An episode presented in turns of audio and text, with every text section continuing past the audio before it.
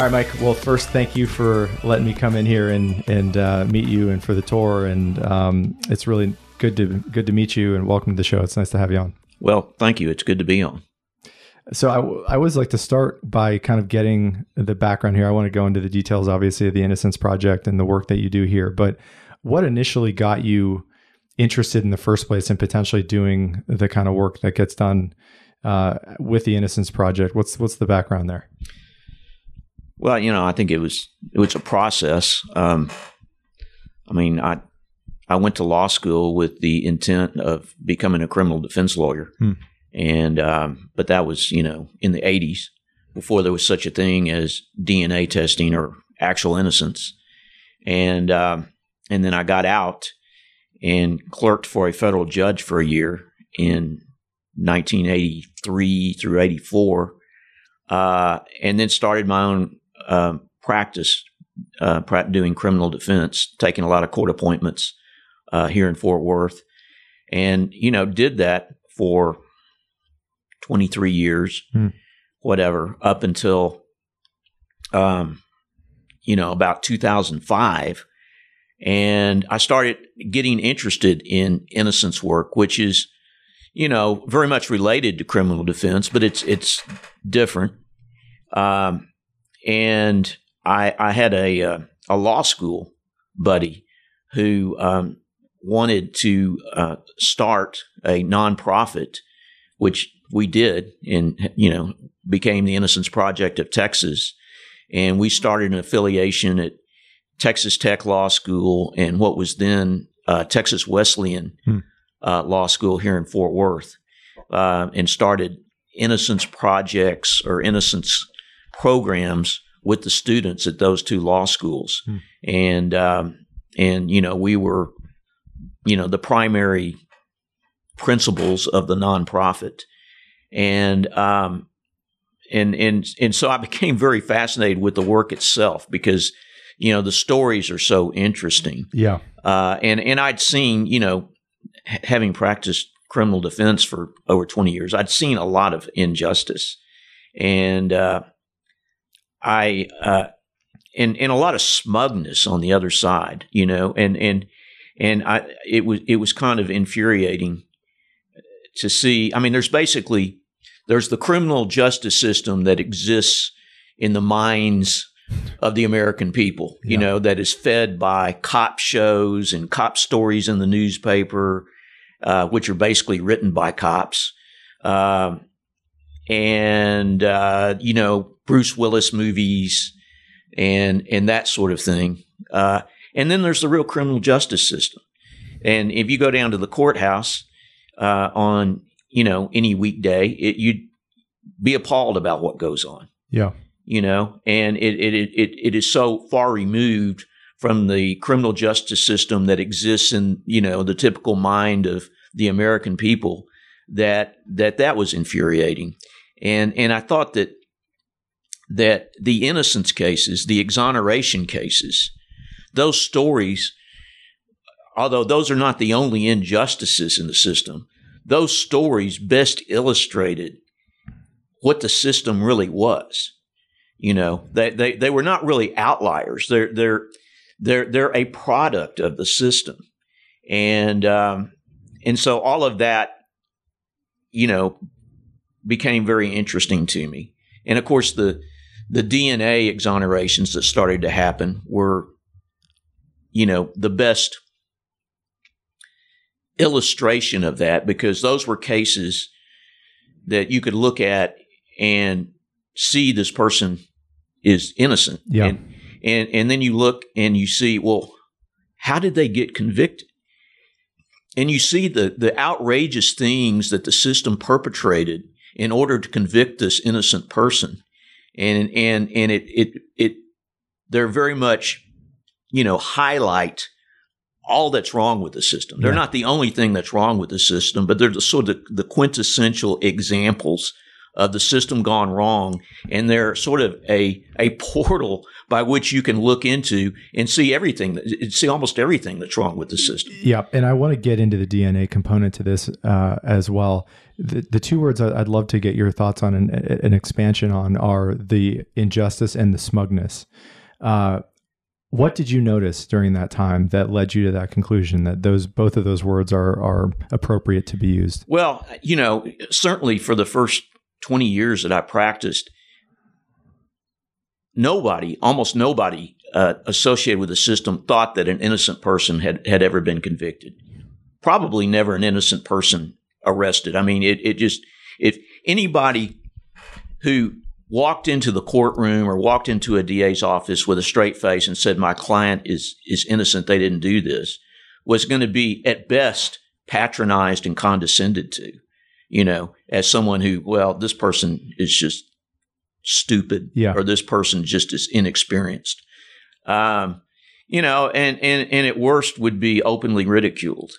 Um, I mean, just by way of example, there, there were not innocent people in the system, you know, and um, and if if you say there are, point me to one. And uh, and and you know until DNA, Uh, anybody you pointed to, they'd go, "That's bullshit." Yeah. You know, I mean, kind of like you mentioned earlier. Well, what about this person in prison that says they're the ones that really did it? Well, that's bullshit. Yeah. You know, somebody's paying them to do it, or to say that or threatening them to say that or, or, they're just trying to get back at the system that's bullshit. Yeah. You know um, where culturally though do you think that that idea comes from? I think you're right that there historically has been a, a, notion in america that if you've been arrested you did something wrong or if you're in jail you're a criminal. Where does that come from?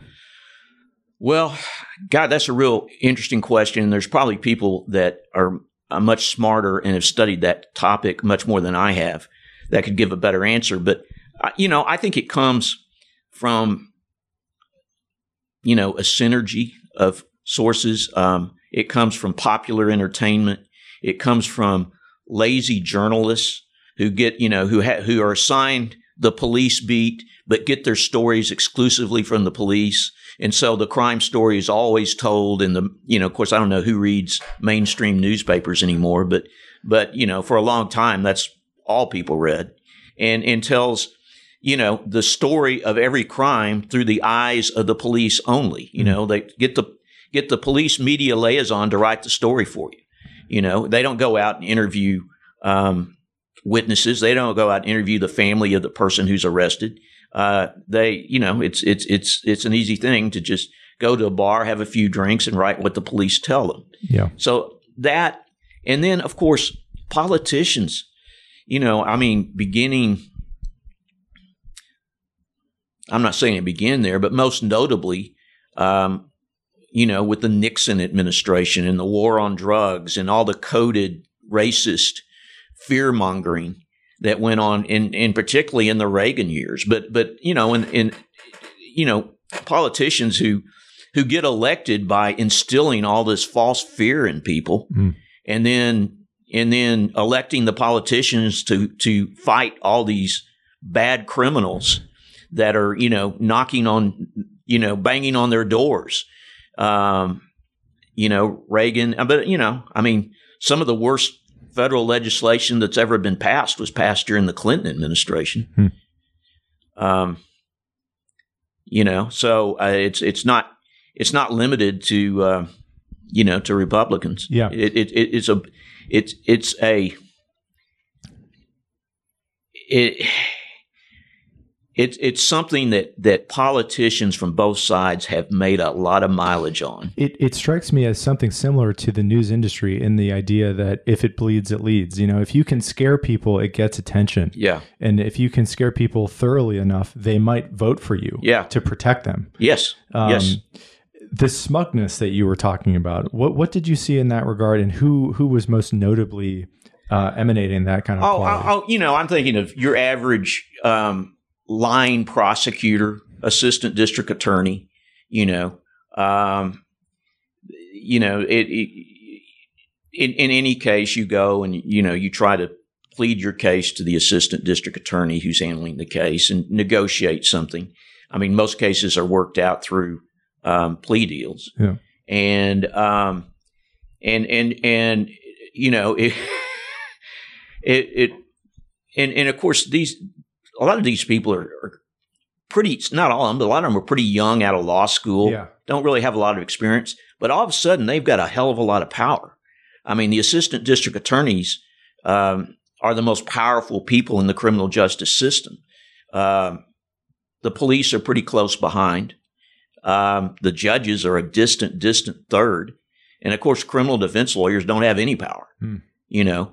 Uh, and so, you know, and, in, in once these often young, inexperienced attorneys have all this power, and of course, they've got this whole machine and bureaucracy backing them up.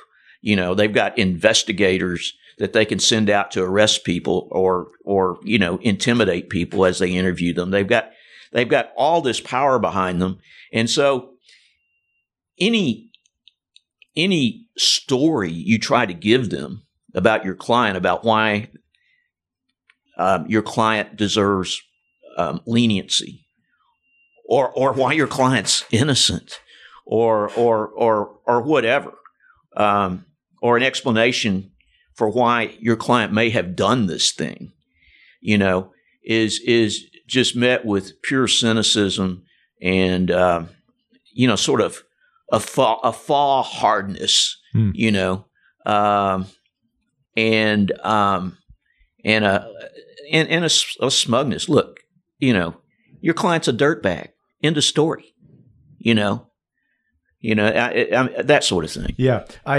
It, it's funny. I, I feel like this is something I want to touch on l- later in the conversation as well. That uh, part of I think what the DNA evidence and a, a lot of these long form television docu series are, which a lot of people are very into, and what it introduces, I think, in the mind of the viewership is doubt.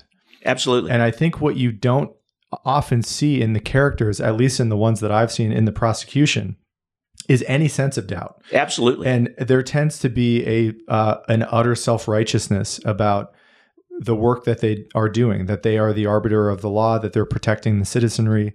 Um, it, it also strikes me just in, in thinking about this that there's what is the downside risk for being wrong in their position, right? Now, to them personally, it and you can tell me if you think uh, this is incorrect. Uh, nothing happens to them if they're wrong. But if they're blatantly wrong about the conclusions that they're make that they've made, and they're using the full force of the government and their own intelligence, and they end up putting an innocent person in jail or potentially killing them in the death penalty, uh, what is what is the pushback, the social pushback or the professional pushback that would disinhibit them from pursuing that? Uh, next to none. Uh, I mean, it, it. You were, I think, touching on a good point. Uh, why? Why is there so much resistance to um, even giving defendants the opportunity to prove their innocence? I mean, say I've got a I've got a client who wants a DNA, a post conviction DNA test. Why is the DA's office resisting even giving the test? You know, when the test will in, in some inst- in some instances the test will will um, be totally dispositive, either to prove they did it or prove they didn't do it. And and it's not, they're not that expensive. Mm. You know, Mm. it's not that difficult. What is the um, what is the reason um, for for such resistance to to that test? And um, you know, and and of course, the answer is they don't want to be proven to have made a mistake. Well, why do they care? If it if it's proven they made a mistake, nothing's going to happen to them. You know, um, to it, I mean, they're they're it, it they're they're not going to be, for the most part, you know, they're not going to be ostracized. They're not going to be. I mean, there are some isolated instances that are an exception to that, but uh, but in each of those instances, they brought it upon themselves yeah, through dishonest resistance yeah, uh, that ultimately caught up with them. And and I- don't know how to answer that other than what I see again and again. You know, um, and I read about this stuff, and I've had personal experience with this stuff. When when when you know this is sort of another um, aspect of that. You know, say you get a DNA test back that proves your client's innocent. Is is to see the contortion some DAs will go through to say, well, actually, here's the real here, here's what must have been the explanation for that. And and and just to lay out a totally absurd scenario. I mean if you have time i'll give you an example. Please. Now this is this is this was not one of my cases but i've seen very similar examples in other cases and and i it it, it in some that were my case you know it um and I and I think I know the case. This it, I was listening to a psychologist at a seminar talk about tunnel vision and confirmation sure. bias. I was just thinking of that phrase, but yeah. And, and um, you know, anybody who does this work is very familiar with the phenomena. And uh, and and he was talking to a room mostly um, criminal defense attorneys at, this particular seminar, and uh, he said, "Well, so let me give you show you an example of confirmation bias. This is a real case. This is a real case. Um, I'm not going to name it, but it's a real case, and uh, and I think I know the case he's talking about. But uh, the uh, you know some poor 11 year old girls murdered and raped, found in the woods, and they find uh, um, you know DNA in you know her sex organs in her mouth and in um, and in her anus and um, they do a DNA test on it, and it comes back to her older brother's friend.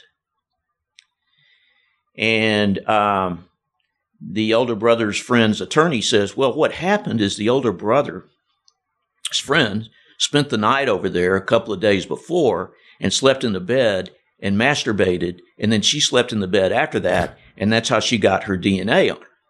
And so all of us in the room kind of are like, you know. He goes, yeah. And when I tell that to a room full of police officers, they out out start guffawing at that point. Now, let me change one fact to what the real facts are. It wasn't the defense attorney that came up with that theory. It was the prosecutors and the police that came up with that theory because they had already convicted somebody else.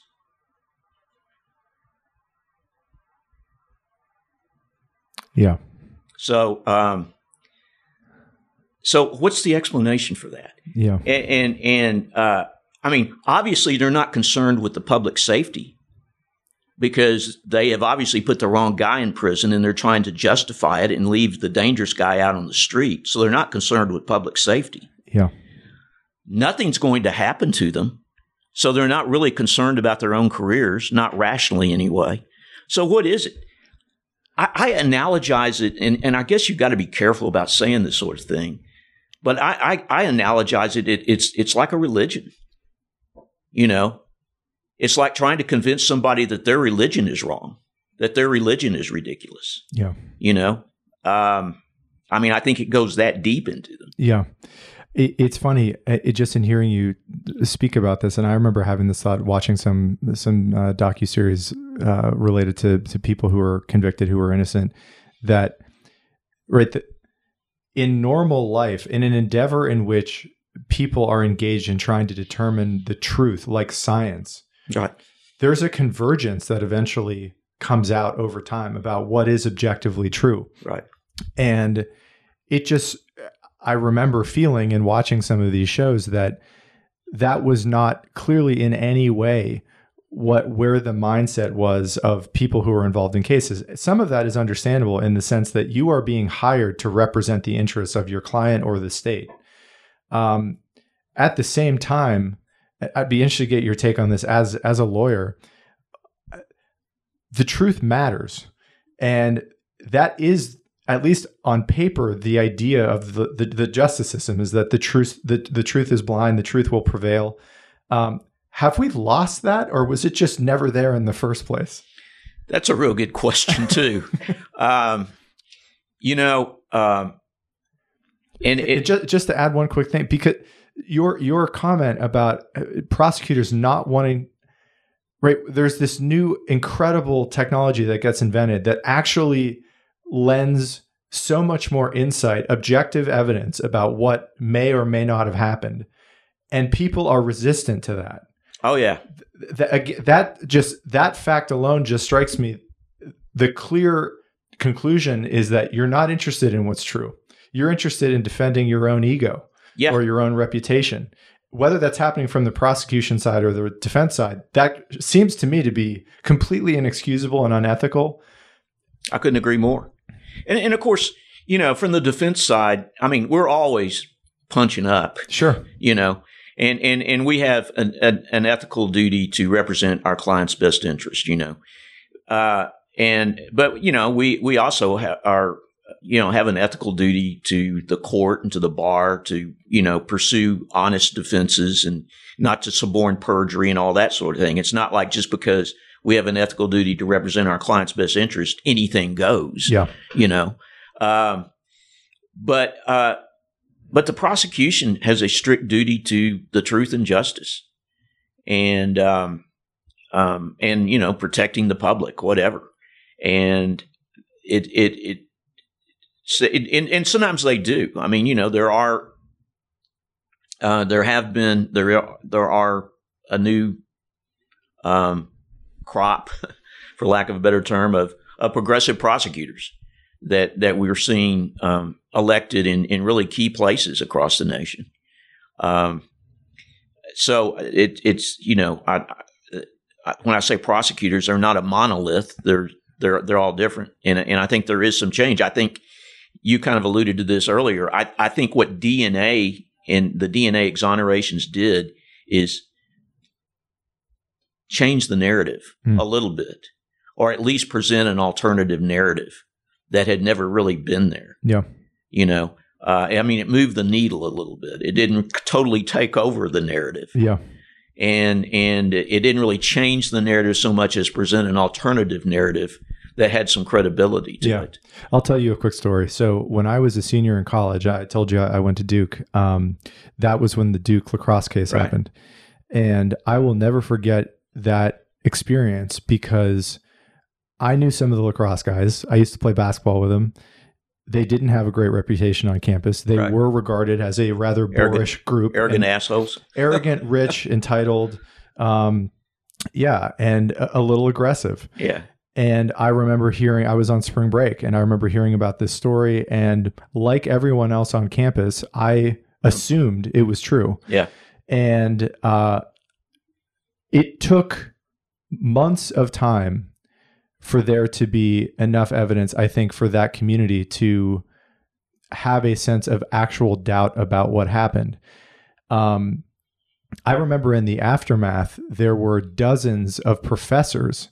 There was this media firestorm. Everybody was on campus. The Black Panthers were marching in Durham.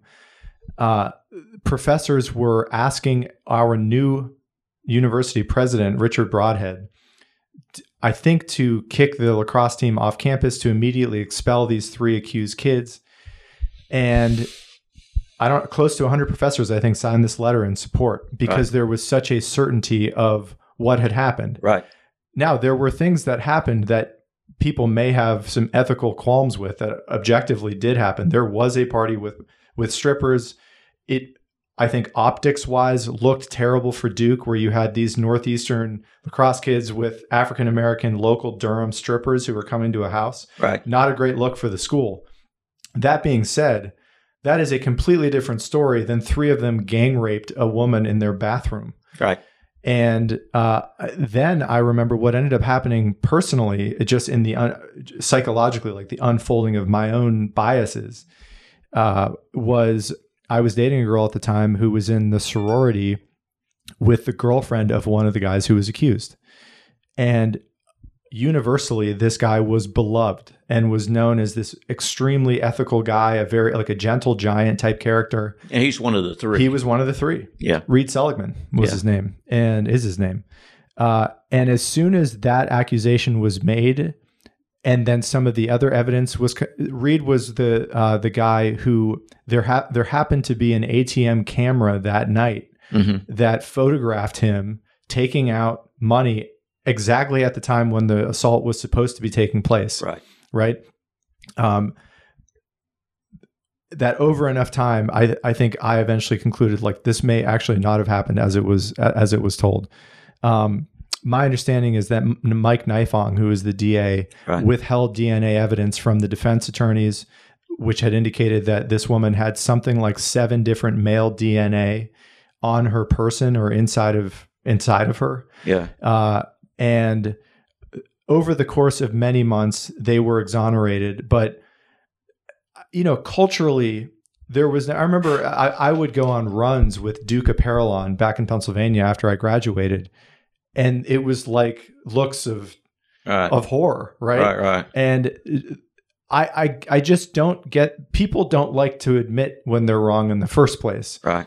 Um, but I, there doesn't seem to often be an about face, a, a mea culpa of, boy, I got that wrong. And I wonder Right. how many other times in life I've reached Right. potentially self righteous judgments on people that I just was completely ignorant about. Right. Um, so that was a, that's a personal story that I think changed the way that I thought about how quick I am to make judgments, especially when there are incentives culturally and or environmentally to to Right. to do that. Um, anyways, I'm not sure Well- if you're well- familiar well- with that case. the, the that story, the the the Duke Lacrosse story, you know, sort of fit in to the um, the narrative everybody already had in their, their mind about these guys. It sort of nicely blended in. Yeah. And so I I mean I'm I'm kind of taking some liberty here. I don't I, I never really followed that case that closely. I mean you couldn't help but but follow it some if, if you know you're in my profession.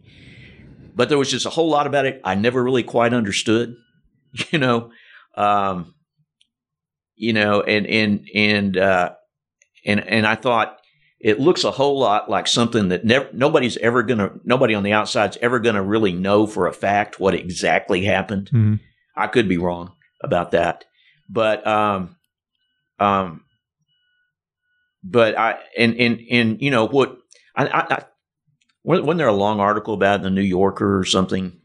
I probably uh, th- that's probably where I got my information. Okay. if there was, and um, and and it seemed like Nifong, and and this is not that unusual, was pretty much defended by all the local attorneys as being an ethical guy, a pretty good guy Mm. for the most part. It seems like, Yeah, and and of course he, I guess he lost his law license. he did.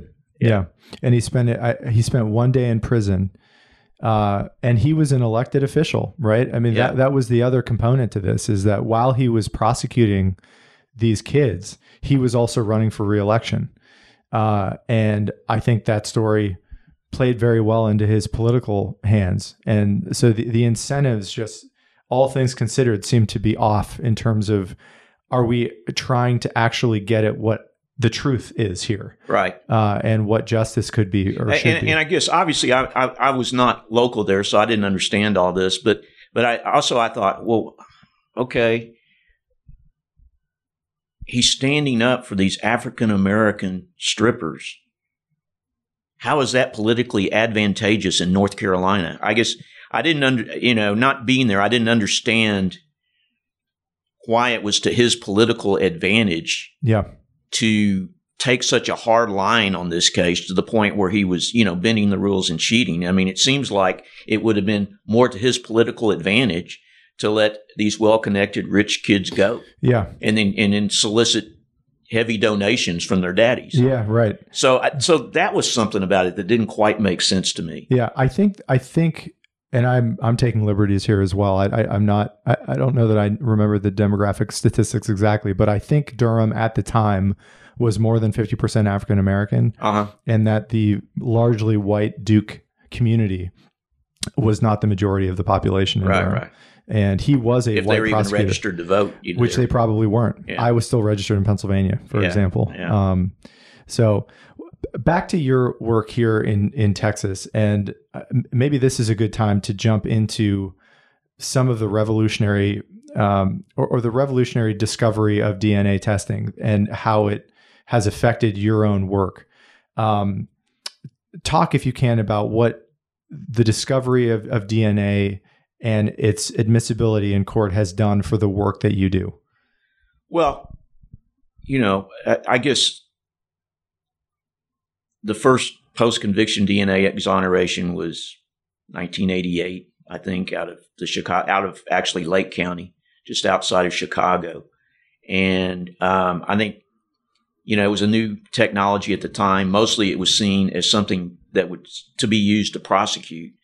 Hmm. And, um, and then, of course, during the 90s, you know, the, the National Innocence Project, uh, Barry Scheck started, um, you know, basically pioneered using DNA um, science post conviction to exonerate people who had been innocent people who had been wrongly convicted, and um, and and of course you get um, a body of work of exonerated people and and that are unquestionably innocent, and I think you know probably in many cases have actually through DNA identified the actual perpetrator. Yeah. So there shouldn't be any doubt about yeah. their innocence. Not to interrupt you, if you could, what specifically provides the clarity of the truth?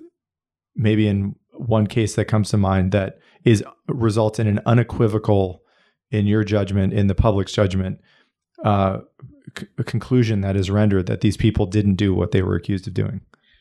Well, I can I could talk about several cases. Um, um, when I went, to, let me talk about cases I was involved. Sure, in. I'd love to. Love to hear them. Um, I start in 2007. Craig Watkins got elected DA in Dallas, um, and uh, first African American ever in Texas to be elected district attorney hmm.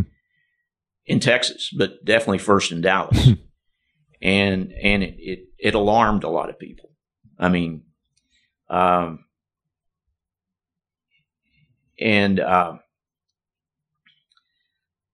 anyway, I, I, just had another thought jumping back to things, but let me keep on this train of thought. let me keep on this train of thought. Uh, and because, you know, practicing over here in Tarrant County, I, I, had some cases over in Dallas, and we just hated the DA's office in Dallas County. Tarrant County's always been, the, the DA's office has always been reasonable as far as DA's offices go. They, they traditionally had what's called an open file policy. Um, you know, uh, it, it, it, you know, it, it, it was a reasonable DA's office. You know, Dallas was a different story. You know, they were the big city. They were the big boys. They they treated you like shit when you went over there. Um, if you wanted discovery, they said, "Okay, go go talk to your client. Your client was there. That's how you get your discovery." Um, you know, they they had a this you know little joke that's just a joke, but it's kind of indicative of what the culture was, which was anybody can convict a guilty person. It takes real talent to convict an innocent person, you know. And we got a lot of people over here with real talent. And uh, I mean, it's just a joke, but it's you know it's like cop humor or whatever. It's just stupid. Um, and uh, and and of course Henry Wade had been the DA the legendary Henry Wade had been the DA since what was it, late fifties? I don't know. I mean, he, you know, prosecuted Jack Ruby. Uh, he he he's the the Wade and Roe versus Wade. Interesting. You know, um, and uh, um, and he was just an old school, you know, tough prosecutor. You know, uh, almost all of his former uh, assistants will defend him. You know, uh, he's you know no longer with us. Uh, but um, you know, it, it, it, it, in my community, the Dallas DA's always had a bad reputation. You know, maybe the cops loved him. You know, maybe you know the big moneyed interest over there loved him. But you know, to to people who had to go practice in their courts yeah. over there, it, it was a bad. And then of course, they started having some high profile exonerate the Randall Dale Adams case, you know, uh, which was Errol Morris's first documentary, Thin Blue Line, um, who was um, who came within 24 hours of being executed, you know, and um, and and and that was you know there was a big 60 minutes expose on it and then the book and all that. And he was ultimately exonerated. Uh, i mean that was before dna but um, but he was almost executed and he was prosecuted by you know henry wade's first assistant. And and and what they did to convict that innocent man was horrible was horrible. And it was all exposed. Then there was a case a man named Lionel Jeter um, that was big news for a while. Most people have never heard of him now, but he was, uh, I think he was an engineer uh, with Texas Instruments or something that came here from one of the Carolinas, African American, falsely convicted of an aggravated robbery that he had nothing to do with. And once again, 60 Minutes in the media exposed the uh, the corruption in the prosecution of him, and he was exonerated. Uh, so um, then, when you know uh, DNA, uh, Texas passed the post conviction DNA statute in 2001. Dallas started to kind of lead the nation in DNA exonerations. I mean, it wasn't by that I mean they were having seven, eight, nine, you know, uh, leading up to Craig being elected, and uh, and of course a lot of those were the DA's office fighting testing every step of the way. But somehow these guys getting a test, mm. and once they had the test, the, there was no choice but to exonerate them. So Craig got elected and scared people because he was not he was not part of the prior administration. He beat, as a matter of fact, his opponent was the first assistant, I believe, from the prior administration. Mm. So he was basically beat the de facto incumbent. And it's when Dallas went Democrat you know, and uh, all the Democrats won, hmm. and he was one of them. And uh, we were over here just enjoying what was going on in Dallas. I mean, the analogy I always thought of was, you know, the helicopters leaving Saigon. You know, Saigon was falling. You know, people were abandoning the office, and uh, and I think some people were afraid to abandon the office because of what might be uncovered if they left. You know, and uh, uh, so anyway, we I didn't even know Craig at the time, and but I I I uh, um, was enjoying him being elected and what and the reaction it was causing in the office, and uh, and he did run on a you know whatever reforming things, smart on crime, uh, right on crime.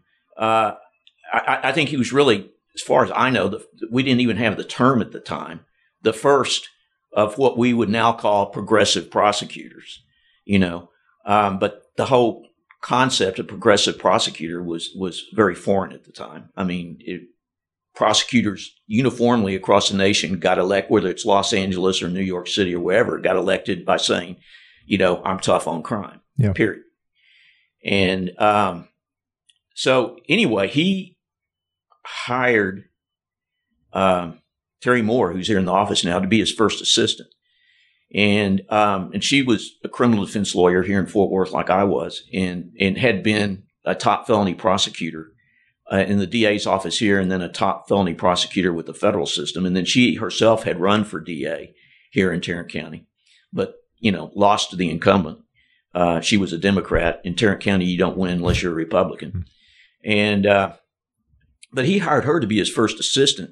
And generally the way DA's offices run, the elected DA generally uh, is the is the, the man or the woman that goes to the Rotary Club and makes cam- makes speeches and you know campaigns and kisses babies and um, generally never try a case um, and are not necessarily all that involved in the day to day running of their office. They hire somebody to do that.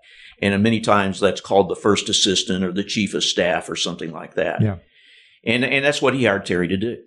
Uh, and she had a lot of experience doing that, you know, all the HR matters and problems, you know, hires, fires, um, disciplines, tries, tries the, the cases, the high profile cases that need to be tried, you know, that kind of thing. And so she came, really came up with the idea of starting a conviction integrity unit over there. And, uh, this is, you know, in early 2007 when he first takes office.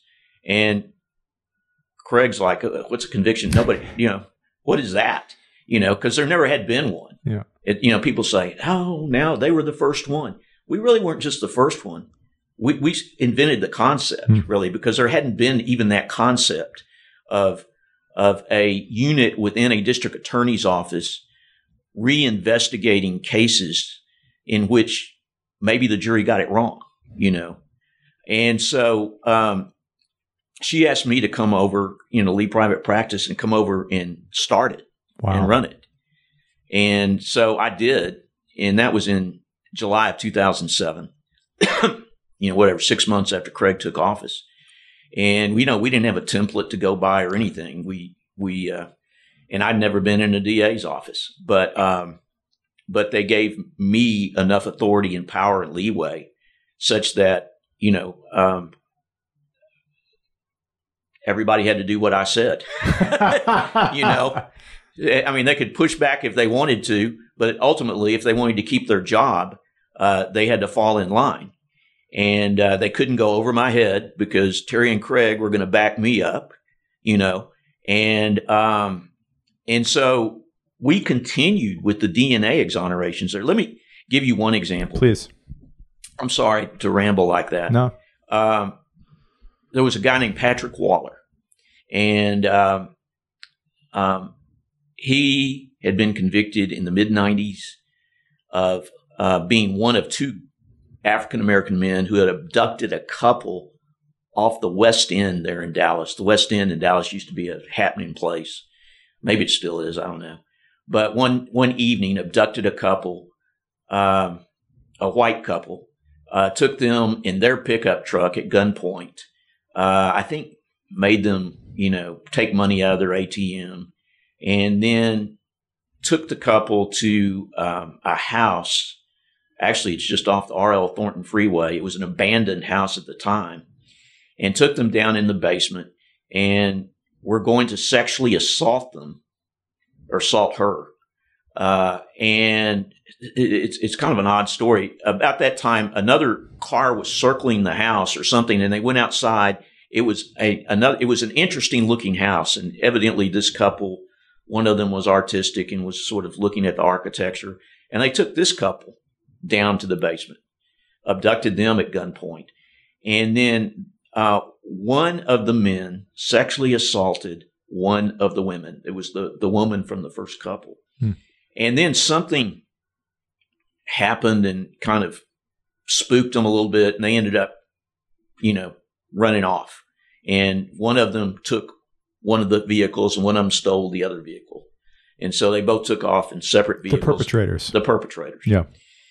And so, uh, no leads. I mean, there's just, you know, general vague descriptions of these two men height, weight, age. And the police, the Dallas police at the time, had it in for this young man named Patrick Waller. Um, he had narrowly escaped, I think, being arrested and charged with a, stealing a car or something. And this detective has said, "Well, I, you know, you got away this time. Classic deal. You got away this time, but I'll, I'll get you for something." And so this detective, I believe, decided that he was going to put this on Patrick Waller. And, you know, he didn't even care about, you know, getting a second person, even though two people did this. And so he did what, what happens often and explains a whole lot of these wrongful convictions. He put Patrick on, on no evidence, you know, put Patrick Waller's photo in a, in a photo spread and somehow persuaded three of these four people to pick his photo you know. And and you can do that in any number of ways. You can either you can do it say that's the guy who did it right there right? Or you can say take a close look at number two.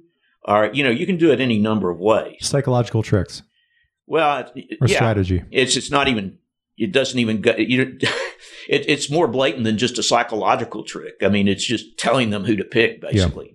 Um, guiding them who to pick. And so he gets um, arrested and charged. There never is a second suspect.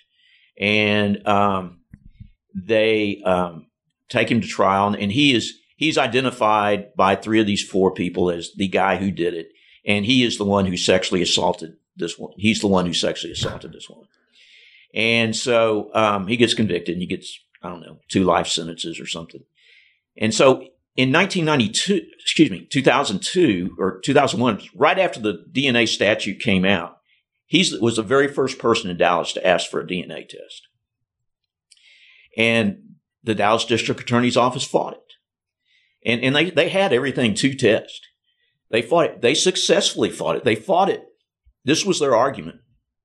Their argument was that, um, well, he was technically convicted of aggravated kidnapping and aggravated robbery. He wasn't convicted of sexual assault. So we shouldn't have to DNA test. It, it, you know, that shouldn't have anything to do with this case. Well, they had done primitive blood testing on the sexual assault kid and had testified that the perpetrator had the same blood type as Patrick Waller. So they had used that, that they said he was part of 13% of the African American male population that had this blood type. So they had used this. So why can't we now DNA test it? And so that was the argument. That was it went up on appeal. The appellate court says, "Yeah, sounds good to us. No DNA test." Well, when we came back, part of our part of what we did is go back and look at all the old rejections of DNA, of requests for DNA tests. And he was one of the first ones we came across in, in 2007. And so I contacted his old lawyer, um, who's now on our board of directors, Gary Udashen, and asked him, you know, if he thought his client would still want a DNA test, you know, now five years later, six years later. He says, yeah, sure. So we got it. We got DPS to test it. Sure enough, it's not his. There, there's a one, there's a foreign male, strong more strong foreign male DNA profile in the sexual assault kit that is not the woman's husband or any consensual partner. It is that of the perpetrator. It's not Patrick Waller's. DPS put it, you know, the police put it into CODIS, the national database, and hit on who it was. And um, it was a, a, violent offender out of Dallas. Um, and um, he had he had been after this had happened, he had been put in prison for a violent home invasion. Um, he was about to parole out. Um, he did parole out. We went and interviewed the actual perpetrator. Actual perpetrator, one of the two. Yeah. We went and interviewed him at his parole office. We kind of surprised him. We, the DA's office, you know, I mean, I'm not some criminal defense attorney. I'm basically, I've got a badge. yeah. I've got some authority and bureaucracy behind me.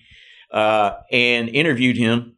And, you know, I would say within two hours he confessed and, and, and named who he did it with. Um, because, you know, that was obviously a point of interest. And um, so we did our homework on that guy, found that guy, subpoenaed him to the grand jury. And this is, you know, 10 years or 12 years after all of this. And, and his, his co-defendant, you know, under, we had to give his co, by now the statute limitations had run on this. So really they, they didn't have, arguably didn't have any liability. But we gave his co-defendant immunity so that he had no reason not to tell the truth. And he says, yeah. And he told the whole story. He told them, you know, where he, you know, that checked out, where he, where they abandoned the cars was checked out, you know, all this stuff. And so, um, and so, you know, Patrick was exonerated. Um, and, uh, you know, had, had the DA's office agreed to a DNA test back in 2002, the statute wouldn't have run yet. And, and theoretically, really more than theoretically, they would have been able to prosecute the actual perpetrators had they been interested in the truth, but they were not interested in the truth. Yeah. For those people who don't know, and this is for my own education as well, what ha- when a, when a statute of limitation expires, what, what does that mean? What what happens? Well, it, it, it it's more complicated than people make it out to be, but but basically it means that enough time has passed since the crime was committed that nobody can be prosecuted for yeah. it. Yeah.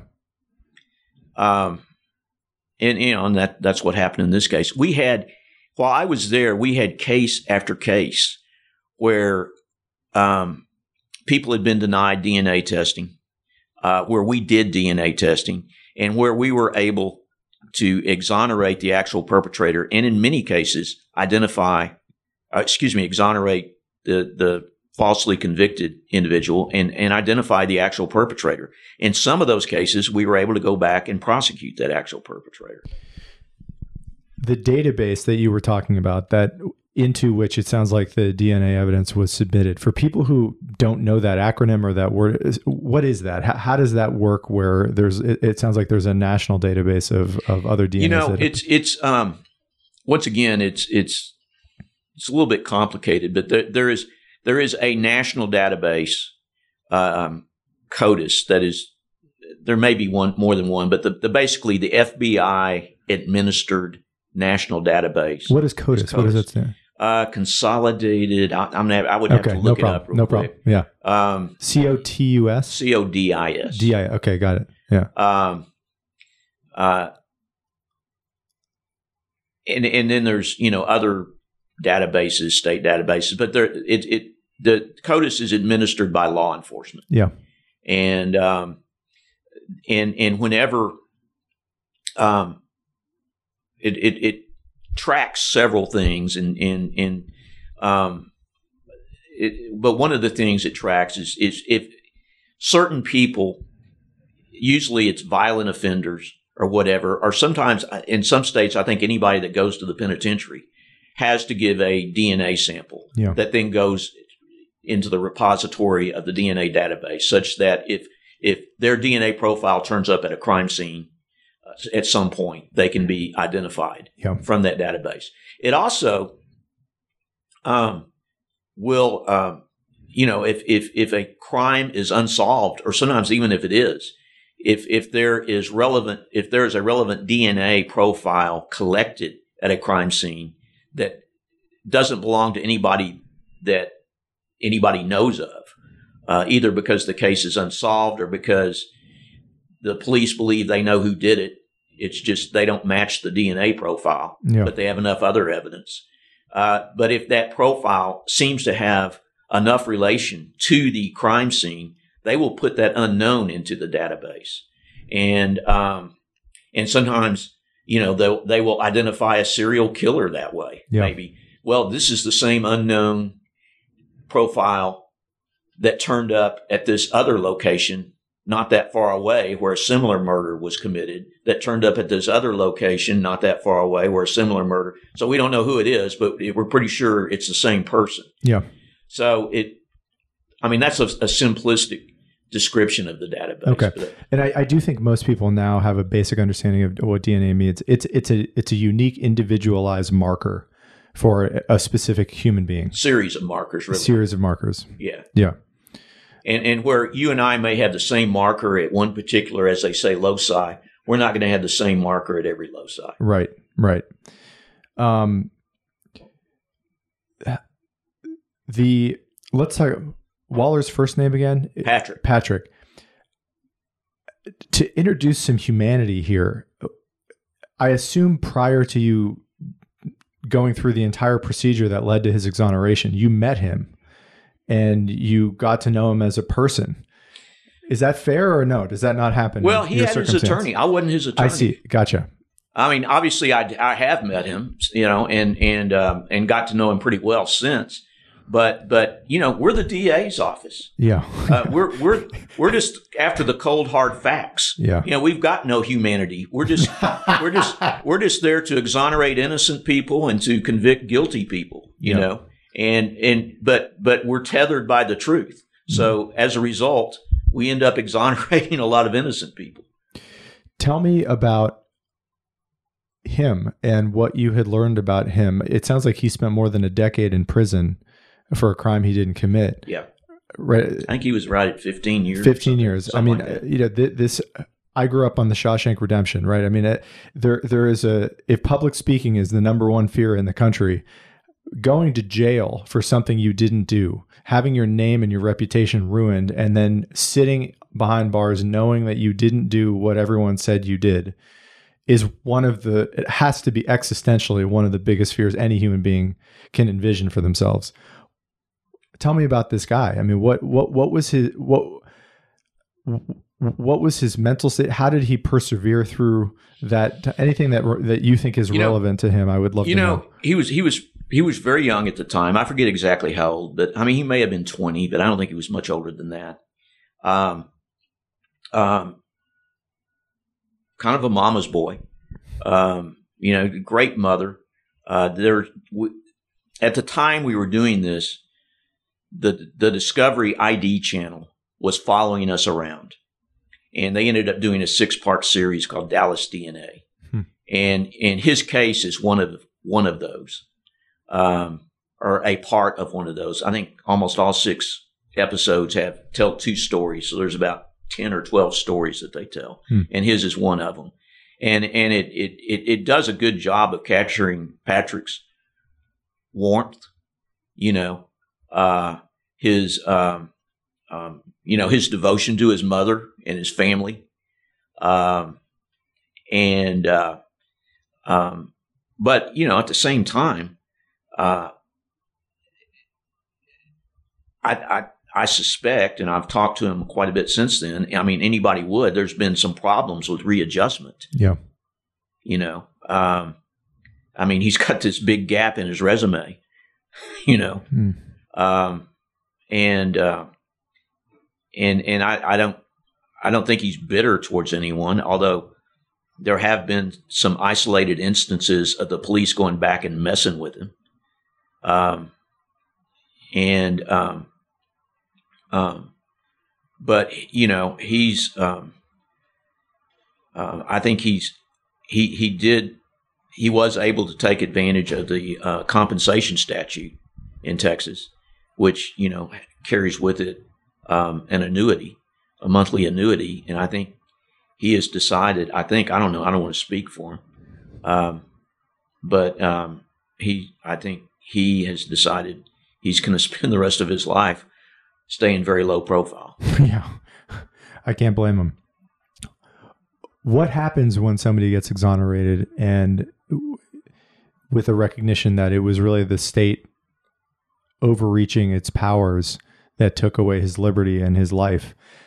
Financially, what is he given? What what sort of Mo- you know? Uh, most uh, of the time, nothing, nothing. It's like we let you out of prison. You're welcome. Um, Texas does is have uh, not all states do. Texas does have a compensation statute, but it's very limited. Uh, it's it number one, it's limited to people who are quote found actually innocent by the Court of Criminal Appeals, and so you're kind of you know someone who's who who is actually innocent is sort of at the mercy of the court of, at, in whim of the Court of Criminal Appeals as to whether the Court of Criminal Appeals finds it sufficient evidence to find them innocent, actually innocent. Hmm. And the Court of Criminal Appeals has described their burden as Herculean. In other words, you know, it's not enough to be actually innocent. It's not enough to prove you're actually innocent. You've got to prove your actual innocence by a Herculean burden of proof. So not everybody's able to do that. Yeah. And, and and people who are not able to do that, even if they're able to obtain relief on other grounds, like say um, their attorney was ineffective, um, or or the prosecutor hid exculpatory evidence, um, but but they're not found actually, you know, they're not found actually innocent. They don't get compensation. Um, there, there's there's one exception to that that I, I don't need to go into, but even even that, you know, without that statute, probably none of these guys would get compensation. You know, you read in other states in particular about these, um, you know, whatever the Central Park Five or the Exonerated Five or or whoever that received these, you know, um, sizable settlements from the entities. Uh, you know, New York City or whatever. Those entities don't have to do that. You know, I mean, it, it I don't know all the details of those, but it's politics and and and all that sort of thing, and that in and perhaps just the goodwill of the you know people who run the city that give them that. If you go to court on one of these cases and say go to federal court and file a civil rights claim against the city, the police department, the detective, the DA's office in federal court, you'll be lucky to get to a jury. Hmm. 99% of the time, you're going to get poured out before you even get to a jury, hmm. the way the law is. You know, I mean, there's, you know, as now everybody seems to know about, but but we've been dealing with for a long the qualified immunity that police officers have, and and the and the absolute immunity that DAs have. And um, so none of these big money settlements you hear about were gotten through a jury. And, and if you, and, and if you do, if you were able to get through the labyrinth to get to a jury and persuade a jury to give you that kind of money, the Court of Appeals or the Supreme Court will take it away from you. Hmm. And, and there's a pretty well known case uh, out of New Orleans. Um, Harry Connick Sr. was the elected DA. You know, his son, Junior, is a pretty well known musician. Yeah. But his, Harry Connick Sr. was the elected DA in New Orleans forever. And, and it's, I don't know, I forget the, the guy's name versus Connick. And, uh, and, and basically the DA's office engaged in reprehensible conduct to get this guy convicted. And he was ultimately exonerated and won a big verdict in federal court. And, and, and the very conservative Fifth Circuit Court of Appeals actually upheld it. But the Supreme Court took it away from him, you know, and that's just, he's lucky he got that far, you know. Um, so, you know, although, you know, you, you read a lot about, you know, so and so got $13 million or whatever. That's just through the benevolence of somebody. Hmm. That's not because they were able to go to court and win. And so if you're in a jurisdiction where um, the city council or the police say, fuck you, you know, um, take us to court, um, you're not going to recover. Yeah. So is it fair to say that most of the people that you have personally worked with who have been exonerated have have not been compensated for their time in prison? Well, a fair amount have because they've been found actually innocent. Yeah. Um, and and and or or they've gotten relief on multiple grounds, including actual innocence. We were able to meet the Herculean burden. Yeah. Um, there is one other way in Texas that that came later but now applies, and that is if you if if your conviction is vacated on some other ground other than actual innocence, like say prosecutorial misconduct. Yeah. And, and and so the case comes back to the district court for retrial. Mm-hmm. I, I, mean, that's true of an actual innocence finding as well. It's, it seems crazy, but somebody can be found actually innocent and then retried. Jeopardy doesn't attach under Texas law. That, I've never seen that happen. But and, and if when it comes back, if the elected DA files a motion saying, even though they were not found actually innocent by the Court of Criminal Appeals, I find that they're actually innocent. Hmm. They can file a motion stating that, and the judge, if the judge signs off on that, also finding that they're actually innocent, then they can receive compensation that way as well. Okay, and if if compensation is given in the if the Herculean burden is it, it has been met in Texas, I hate I hate that term by the way, but, okay. but I didn't invent it. Yeah, yeah, yeah. What what kind of what are we talking about here? Is you it, never talk you never hear them talk about the Herculean burden of proving somebody guilty to begin with. Fair. you know? Yeah, yeah. But I'm sorry. Go ahead. Well, what what is it a per day spent in prison compensation? Yeah. What I mean, what does that look like? It, it's per year prorated.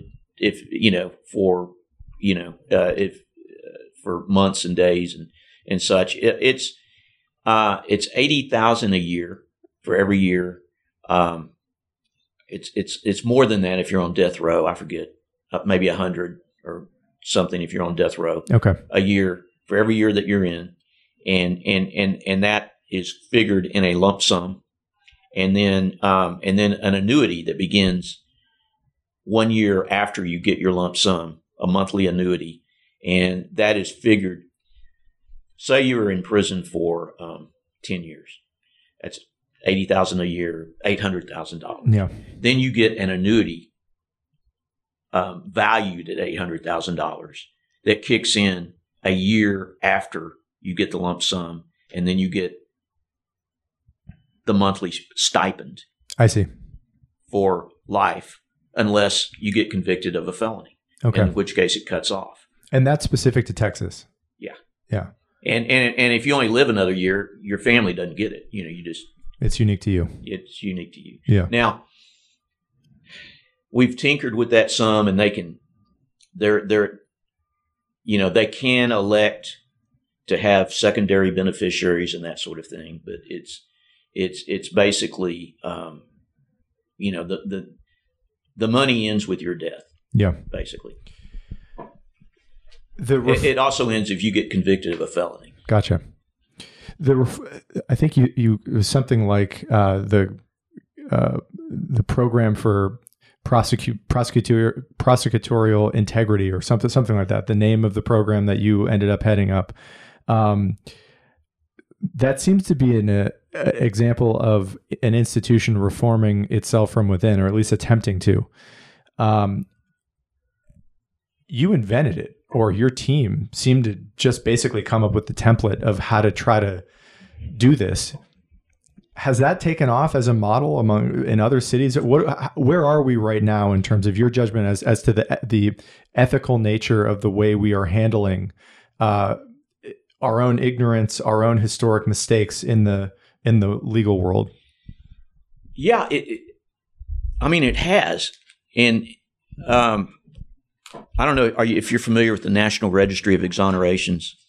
Um, but it's um, it it's it's uh, was founded by a law professor out of the University of Michigan named Sam Gross, hmm. uh, and uh, it's uh, who who still runs it, I believe. And and we actually did a lot of work with him when I was in Dallas.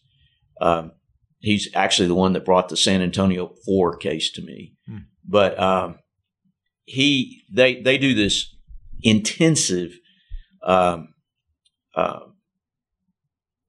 or have this intensive database about every exoneration known since I think 1984 uh, in the nation. Uh, and and they break it down. They have a lot of academics working for them, and they break it down every which way by state, by crime. You know, analyzing the cause of the wrongful conviction. Um, anyway, the the this is the March came out March 30th, 2021, and uh, the the 2020 annual report, and he talks about, and they often talk about um, now, and here it's it's. Uh, the importance of professional exonerators. Professional exonerators, in other words, innocence organizations and conviction integrity units, CIUs played a central role in 84 exonerations, 61% of the total in 2020. Hmm. So, what happened? You know, Craig started getting a lot of pu- good publicity because there were all these stories. I mean, people were getting exonerated, and it was all this. I mean, the the the, the successes were so spectacular. I mean, Patrick Waller's. Um, I, I, could go on and on. Mm. I, uh, um, uh, I mean, I think there were, you know, close to 20, 25 men that we did while, while I was there. Uh, Thomas McGowan, uh, you know, the, case I mentioned earlier uh, that involved Ashtabula. Yeah.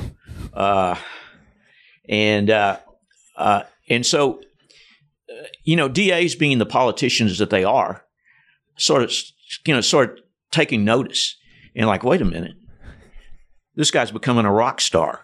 Doing what?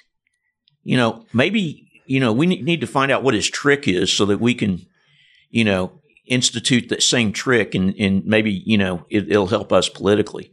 And so, um, Craig and, you know, really, um, me sometimes were invited to go to these DA's offices. We went, I kid you not, we went to the, the Pittsburgh DA's huh. office. That's, um, um, um, what's the mountain range? What county's that? Allegheny? Uh, Allegheny, yeah. Allegheny County. Yeah. yeah. And, and, uh, we went, they flew us up there to talk to them about what we were doing. Yeah. And, uh, and, you know, of course, Craig went on speaking circuits and, and that sort of thing. And, uh, and he was reluctant to do it. He was concerned about the political blowback, you know, but he did do it, you know. Terri talked him into doing it, and he did do it. And it was the smartest thing, ironically, the smartest thing politically he ever did. Hmm. It, it, it's probably, and I think he would say this, that because he faced very stiff opposition when he ran for reelection in four years. And this was probably the thing that got him reelected, you know, uh, that pushed him over the top. And, um, but now, you know, they are, they're, you know, and I can't tell you exactly how all this happened. I just know it did. Uh, there are now, and they, most of them call them conviction integrity units uh, in Los Angeles, and of course, a very progressive DA was recently elected out there. Uh, in Manhattan, in Brooklyn, in I think Chicago, Detroit, St. Louis, um, all over Texas. I mean, of course, Dallas still has one. Uh, there's one in Tarrant County, Travis County, Bexar County, Harris County. Hmm. Um, so they're all over Texas, and they're all different, you know. And they all have, I think, they all have different procedures and processes, and all of them, I think, have a little bit different missions. And I think some of them, honestly, their mission is is is is the same mission as everybody else in the DA's office: protect the institution. You know, It's all optics. yeah, yeah, it's all optics. Uh, uh, and uh, uh, but but there are some that are for real. Um, you know, th- I mean, the fact is, you know, if you really get into the nitty gritty of a wrongful conviction, some people are going to be hurt and some people are going to be pissed off, Yeah. and uh, and and it, and it might be people that you have to work with Yeah. you know and so as a result a lot of times it just doesn't get done i think Yeah. What do you think can be done in those circumstances, right? I mean, it, it seems like any sober minded, reasonable person would want, any ethical citizen would want an integrity program like this in every city in the country and shouldn't really stand for anything less than that if we're going to aspire to be a country that lives up to its to its principles. What what can be done to fight back against the mere optics uh, creation of a program like that, or just complete uh, abdication of responsibility altogether, and not even considering creating a program like that? What how how can we how can we what can we do there? Well, I mean, yeah, once again, that's a real good question.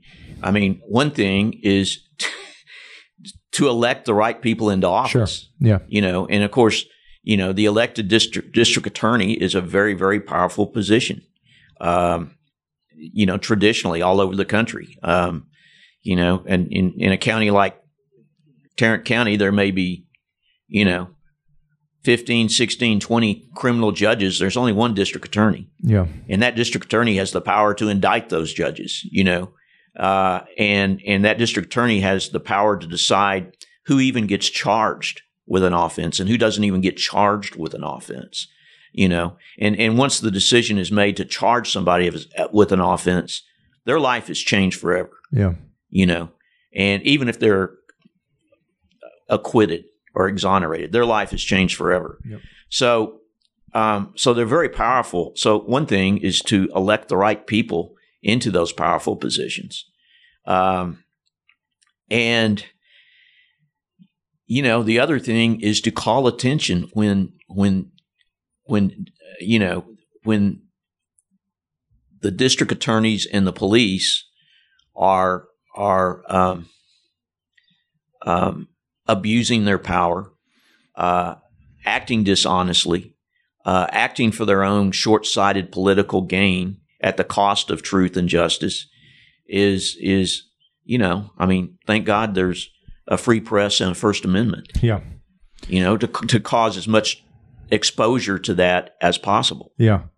The I'm looking now at the exoneration pamphlet or or uh, compilation that you have in front of you right now. What's the total? How, how many people are we talking about that have been exonerated in the last? It sounds like since 1984, so 36, 37 years.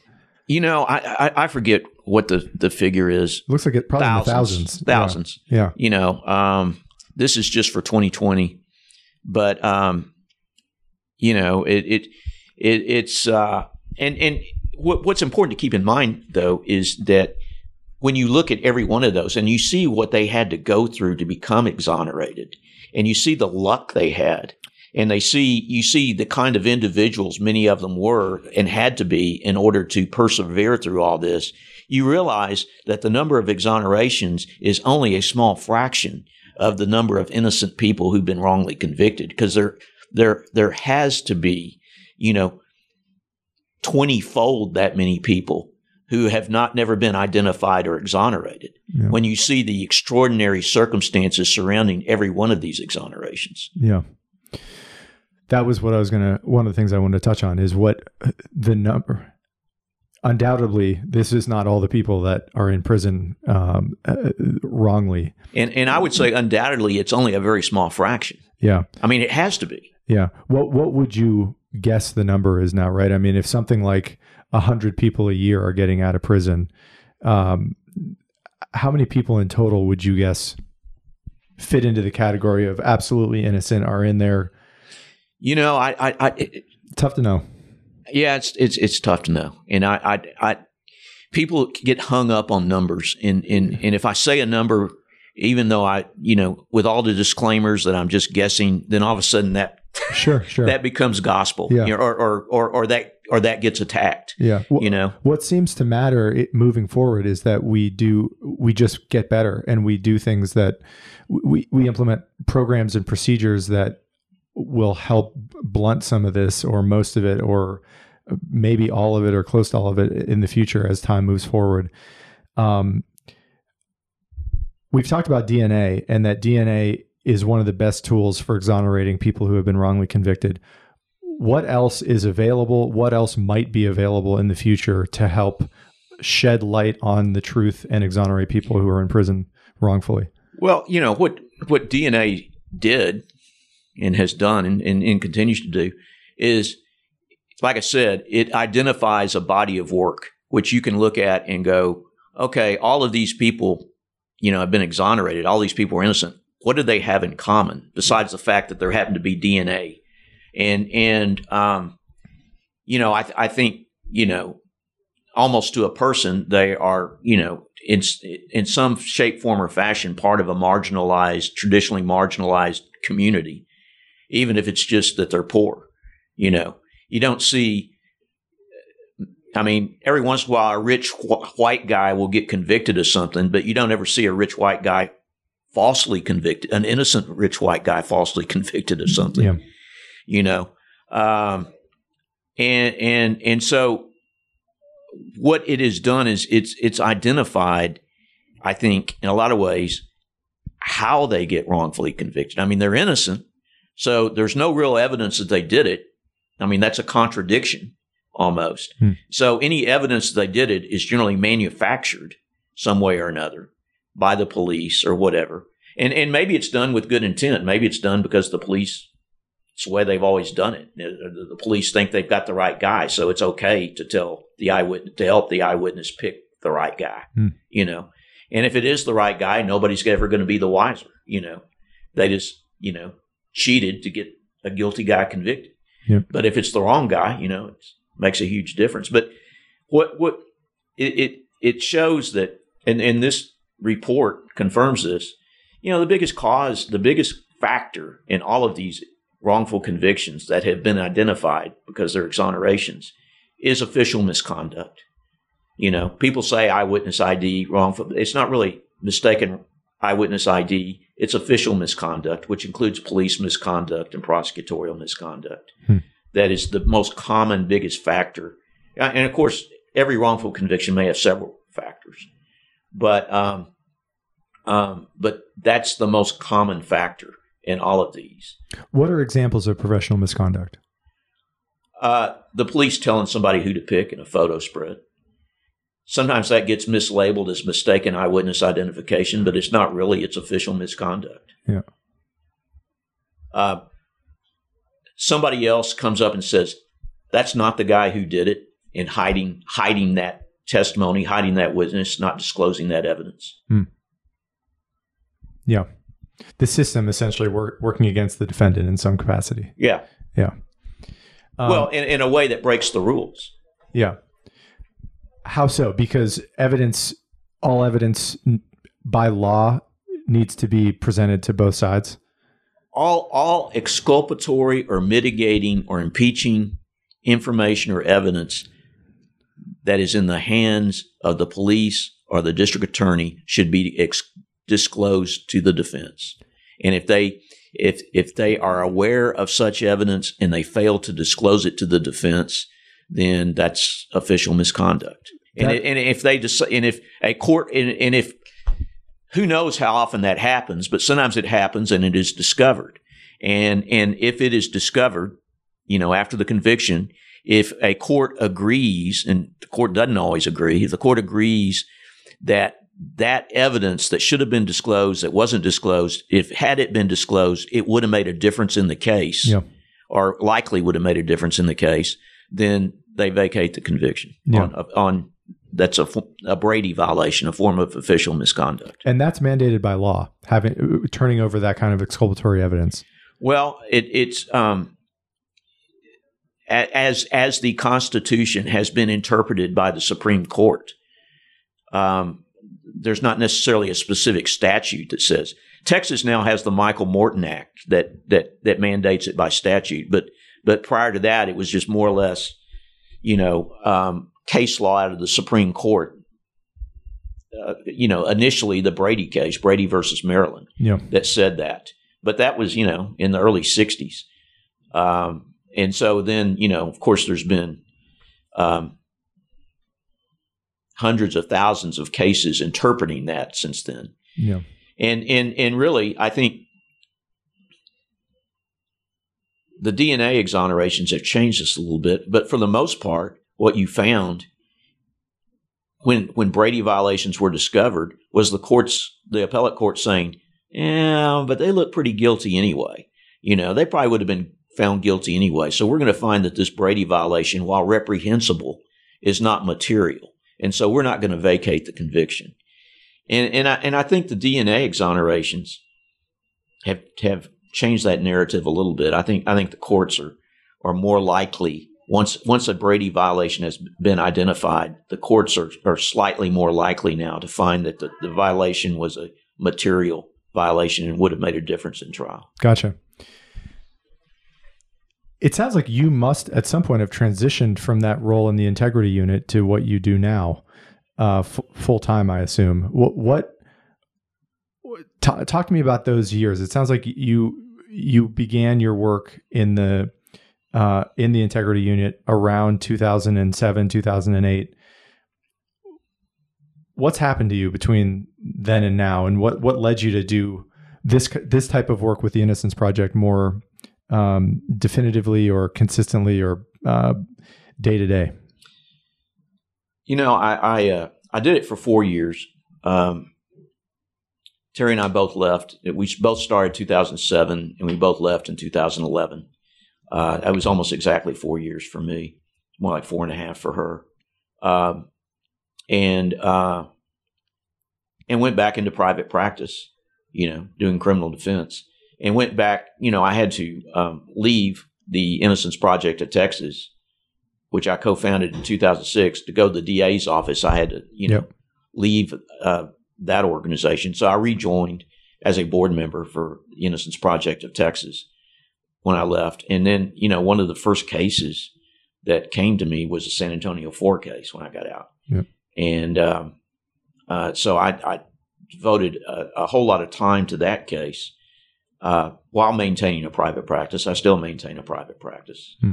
Um, and uh, um, and and then we had sort of a an administrative turnover in 2015, and I um, became the executive director. Um, so actually, um, you know, rather than, um, I mean, actually, you know, on staff running the Innocence Project at Texas, Yep. really at the end of 2015. okay. You've mentioned the san antonio four a couple of times. Um, for people who are completely unfamiliar with that you can go into whatever detail you feel comfortable doing. What happened there? What what was the case? Well, it was um,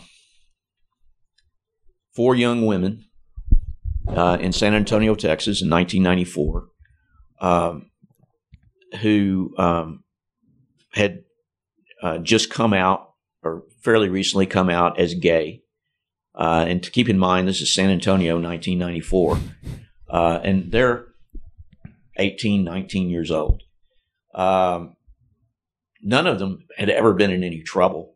Um, I think two of them had gone to high school together and were high school athletes together, and um, um, they were working um, Kristie was working towards going to veterinary school. I think Kristie Mayhew. Um, Anna Vasquez was, uh, you know, had started had started college, had to drop out because of or had to discontinue, take a hiatus because of money, I think, and was working um, at a restaurant, I believe, and aspired to be a nurse. Or I, at one point, I think she said she even aspired to be a police officer. Hmm. Um, and um, you know, um, all of them, all of them, very close with their families. Although you know, at that time, I think there was maybe some disagreement or or, or, or um, some tension tension yeah with with their coming out um, but uh, one of them had uh, two nieces uh, that um, came to visit and she was pretty close to them i think um, they were a very close family and uh, stayed with them for a week or two their their her sister and their father had were either in the middle of a divorce or had recently gotten a divorce. And uh, I guess I say they were already divorced by that time. And that's a whole nother story. But um, they came and, and um, you know, these four women were friends. Liz lived at the apartment complex where the nieces stayed for, I think, a week, maybe a little over a week. And it was a normal, by all counts, you know, and, and the other three were coming in and dropping by. And, and, um, you know, visiting with the nieces as well. And by all counts was very normal. This this occurred, you know, in and around August of 1994. And um and then all of a sudden evidently um and and and and you never know what children say in these instances. People say, well, you know, well, the child said this, well, the child said that. Well, you don't really know what the child all you know is what some crazy adult says the child said hmm. and then and then you know ultimately you know what the child comes to say but you really never know but supposedly there was um, you know the one of the children said it, with some prodding said that something inappropriate had happened when they were at their you know gay gay aunt's apartment and um, and that was milked into something that people would start calling outcry. And once you call something an outcry in that situation, then, you know, whoever becomes the target is, is screwed uh, because they've been named in an outcry. Um, and um, so this, um, they, they took them to this um, pediatrician, a well known, well respected pediatrician. I mean, she was, you know, part of this, part of the courthouse um, machine. She was well known at the courthouse. She always testified for the state and for the police. And she was a doctor and the judges liked her and, you know, all that sort of thing. But she always, you know, testified that, yes, this is proof that a sexual assault took place. And so she, they were examined by her, and she claimed to have found physical evidence of a sexual assault in her sexual assault examination, and uh, and and ultimately, um, you know, came to court and testified to that. And and and then the the two little girls, there were the women were charged. There were two different trials. Liz, the aunt, went to trial by herself in 1997 the other three went to trial as a group, and, and Liz was convicted and given 37 and a half years or something. Um, the, the the second trial was all the other three, and they were convicted and given 15 years. And and the the the, the children's testimony was contradicted each other. It couldn't have been parts of it couldn't have been true. Um, they contradicted themselves one trial to the next trial um, in, in, in significant ways. Um, but what was consistent is this doctor getting on the stand and saying, well, somebody sexually assaulted that child, you know, because there's physical evidence. And, you know, she'd draw a picture as if that was, you know, some kind of proof. Draw a picture of what the physical evidence was. What was it specifically that she was getting? She at? said that one of the little girls had a scarred hymen at three o'clock a, a healed scar on her hymen at three o'clock, which this was all new to me. But it turns out um, and and you know maybe I, before I before I get into the spoiler alert stuff, um, they're they're convicted. They they maintain their innocence, and um, um, the the the documentary tells the story pretty well. Uh, in, in the documentary, so much of it's done in real time, which makes it extraordinary. Because at the time the documentary documentarian approached me, I, I was fairly, I just pretty much started the case, and she asked, you know, my permission, could, would I give her access and all that. So a lot of the footage is while the women are in prison still, and we don't know what's going to happen. You know, we're searching for some way to, you know, um, overturn their convictions and and it turns out um, one of the you know by now the two girls are young adults, and, and one of them recants, and and apparently had been doing so for a while. And she says none of this ever happened.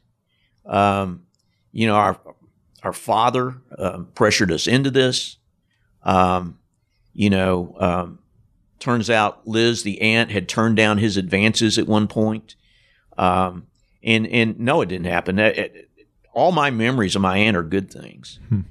and so that was interesting. Now, if you do this work at all, you understand that recantations are never enough because the the the the smug prosecutors and judges say, "Well, you can't believe recantations." You know, you just can't. Well, I mean, why are they less believable than, than the initial? T- I mean, there's no data that backs that up.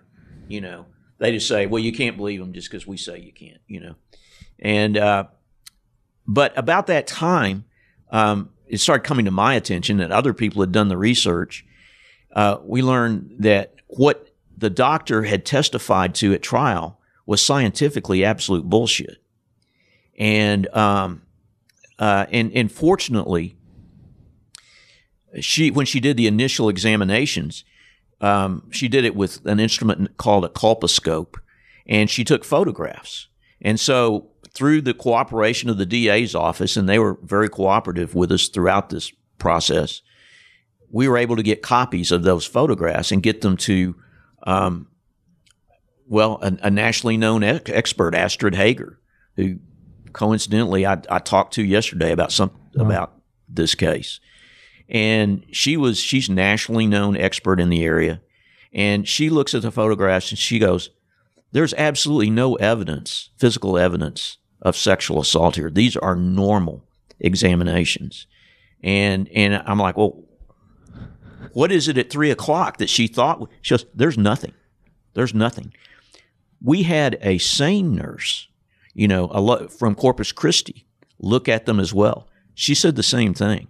She said I, I, I don't know what she was taught because there is absolutely nothing here. I mean, I don't know what looking at the photographs. I don't know. They're just and and furthermore, they both agreed that they now know that that sounds like I'm mansplaining stuff, but that hymens do not heal with a scar. In other words, what she said couldn't have been true. Mm.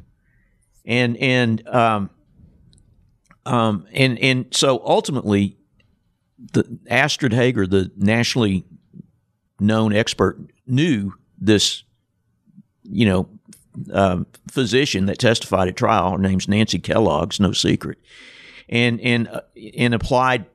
And, and you know, expert to expert, scientist to scientist said, you know, you really need to retract that testimony because you and I both know it's bullshit, and uh, our words to that effect. And and she did. She did. She gave an affidavit recanting her testimony. And uh, plus, we had, you know, these other experts chiming in.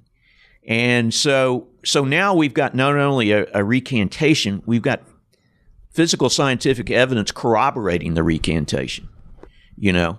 And so we did other work. I mean, they they all passed polygraphs with flying colors and you know, people say, well, polygraphs aren't reliable. Well, the police use them. Hmm. You know, uh, are they just not reliable when you know when it turns out they didn't do it? you know, yeah. And they all passed polygraphs with flying colors. They were all evaluated for you know were they sexual predators or whatever, and all those tests all those evaluations turned out very favorable, and we presented all that in a, in a hearing. And um, the at the district court level, as the as the uh, documentary shows, the district judge said, "Well, um, I find that the science was faulty."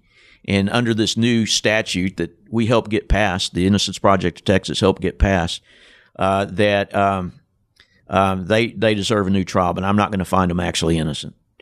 And uh, so, under Texas procedure, that goes straight to the Court of Criminal Appeals for them to evaluate it independently. And you know, I guess about a year later, they came out with their decision that just we just won across the board. You know, they just exonerated them across the board. Um, great opinion, long opinion. Uh, so, you know, that's in a nutshell their story. How long were these women in prison? Well, um, Liz was in prison from the time of her trial because her, her sentence was so lengthy, she was not eligible for an appeal bond. So she was in prison from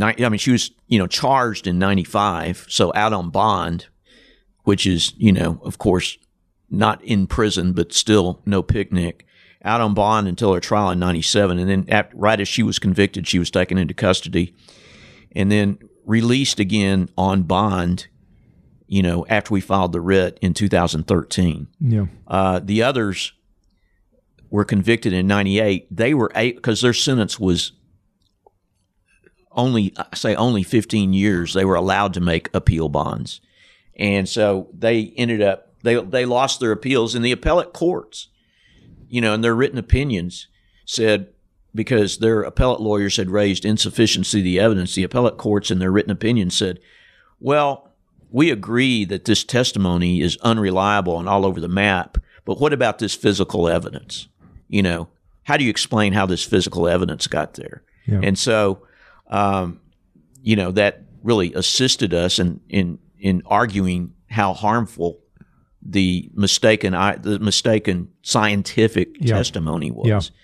And uh, so th- they all made bail after we filed the writ in 2013. Now, so um, um, Cassie and Kristie were in from like I guess 2001 when their appeals came back affirmed yeah. and had to turn themselves in, which is also part of the documentary, until they made bail in 2013 when we filed the writ. Now, Anna paroled in 2011, I think. And so she was out on parole for a couple of years when we got the writ um, filed and, and the others made it out on bond. Yeah. The expert I Kathleen, you said her name. Her Nancy name, Kellogg. Na- sorry, Nancy Kellogg. Uh, the the the inaccurate Doctor Nancy Kellogg. Doctor Nancy Kellogg. Right. I think incentives can explain a lot of human behavior and a lot of virtuous and unethical human behavior. What is the downside risk risk for a doctor to get on the stand and pre- present with great self confidence a bullshit story that they've made up, but they're so eloquent and well credentialed that people who are on a jury who know no better, but know that this person is intelligent and has an MD, uh, is telling the truth. In other words, what's the incentive for people or the blowback, the downside risk for being completely wrong about the story they're presenting to the jurors? There, there really none. um, you know, uh, I, I mean, it's back to what we were talking about before. You know, ego, whatever. Um, you know, I mean, she still testifies to this very day, as far as I know. Um, and, um, you know, I mean, we gave her an opportunity to come clean and she took it.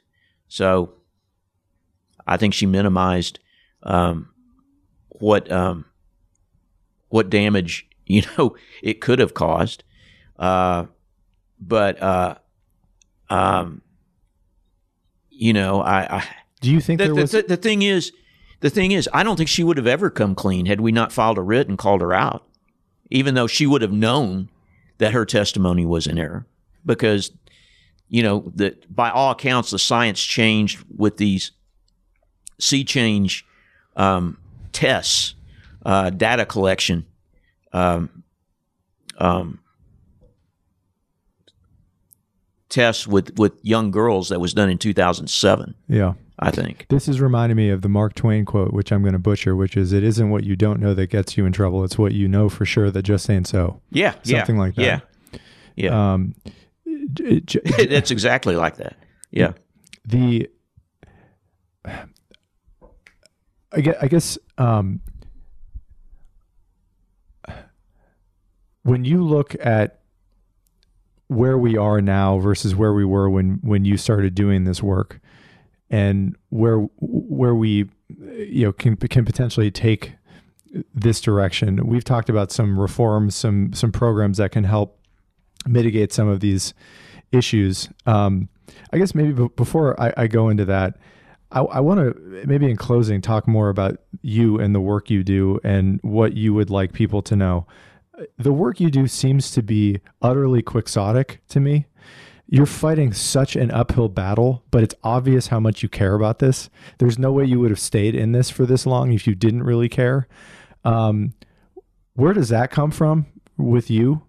What what's that story that keeps you fighting these these battles where you're fighting against these institutions, you're fighting against people you think are entitled oftentimes and smug.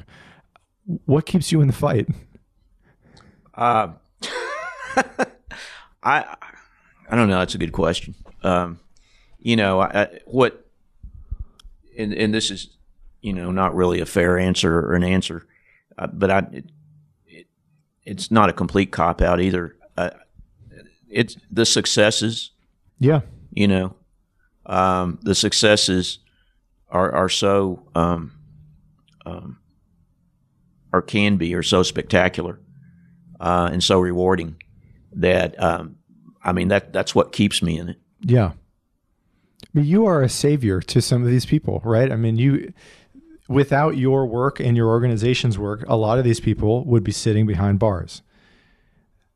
Uh, you know, gosh, that's um, I, I, I'm real hesitant to agree with that term. It's possible. of savior. But but yeah, I I, I think I think through our team efforts, you know, a lot of people who um, would be innocent people would be sitting behind bars who have become exonerated and Yeah. had a life. yeah. Um, I mean, I, I see um, in in I was in the DA's office uh, doing the conviction integrity unit when we were working on the Richard Miles case, and and so I wasn't Richard Miles's attorney, but we were very much involved in in in helping him get exonerated, and um, that was a murder case in Dallas, no DNA that he was completely innocent of, and just seeing what he has done with his life, Yeah. and and he was, I mean, he wasn't he was he was a good kid when he got convicted. It's not like he had to do a big turnaround or anything. He was very I think he was 19 and uh, came from a good family uh, and and was you know wrongly convicted of a murder he had nothing to do with. Uh, and you know, we were able to help get him exonerated when I was in DA's office and seeing, you know, the nonprofit he started, uh, Miles of Freedom, seeing the family he started, you know, his, you know, wonderful wife and kids that, uh,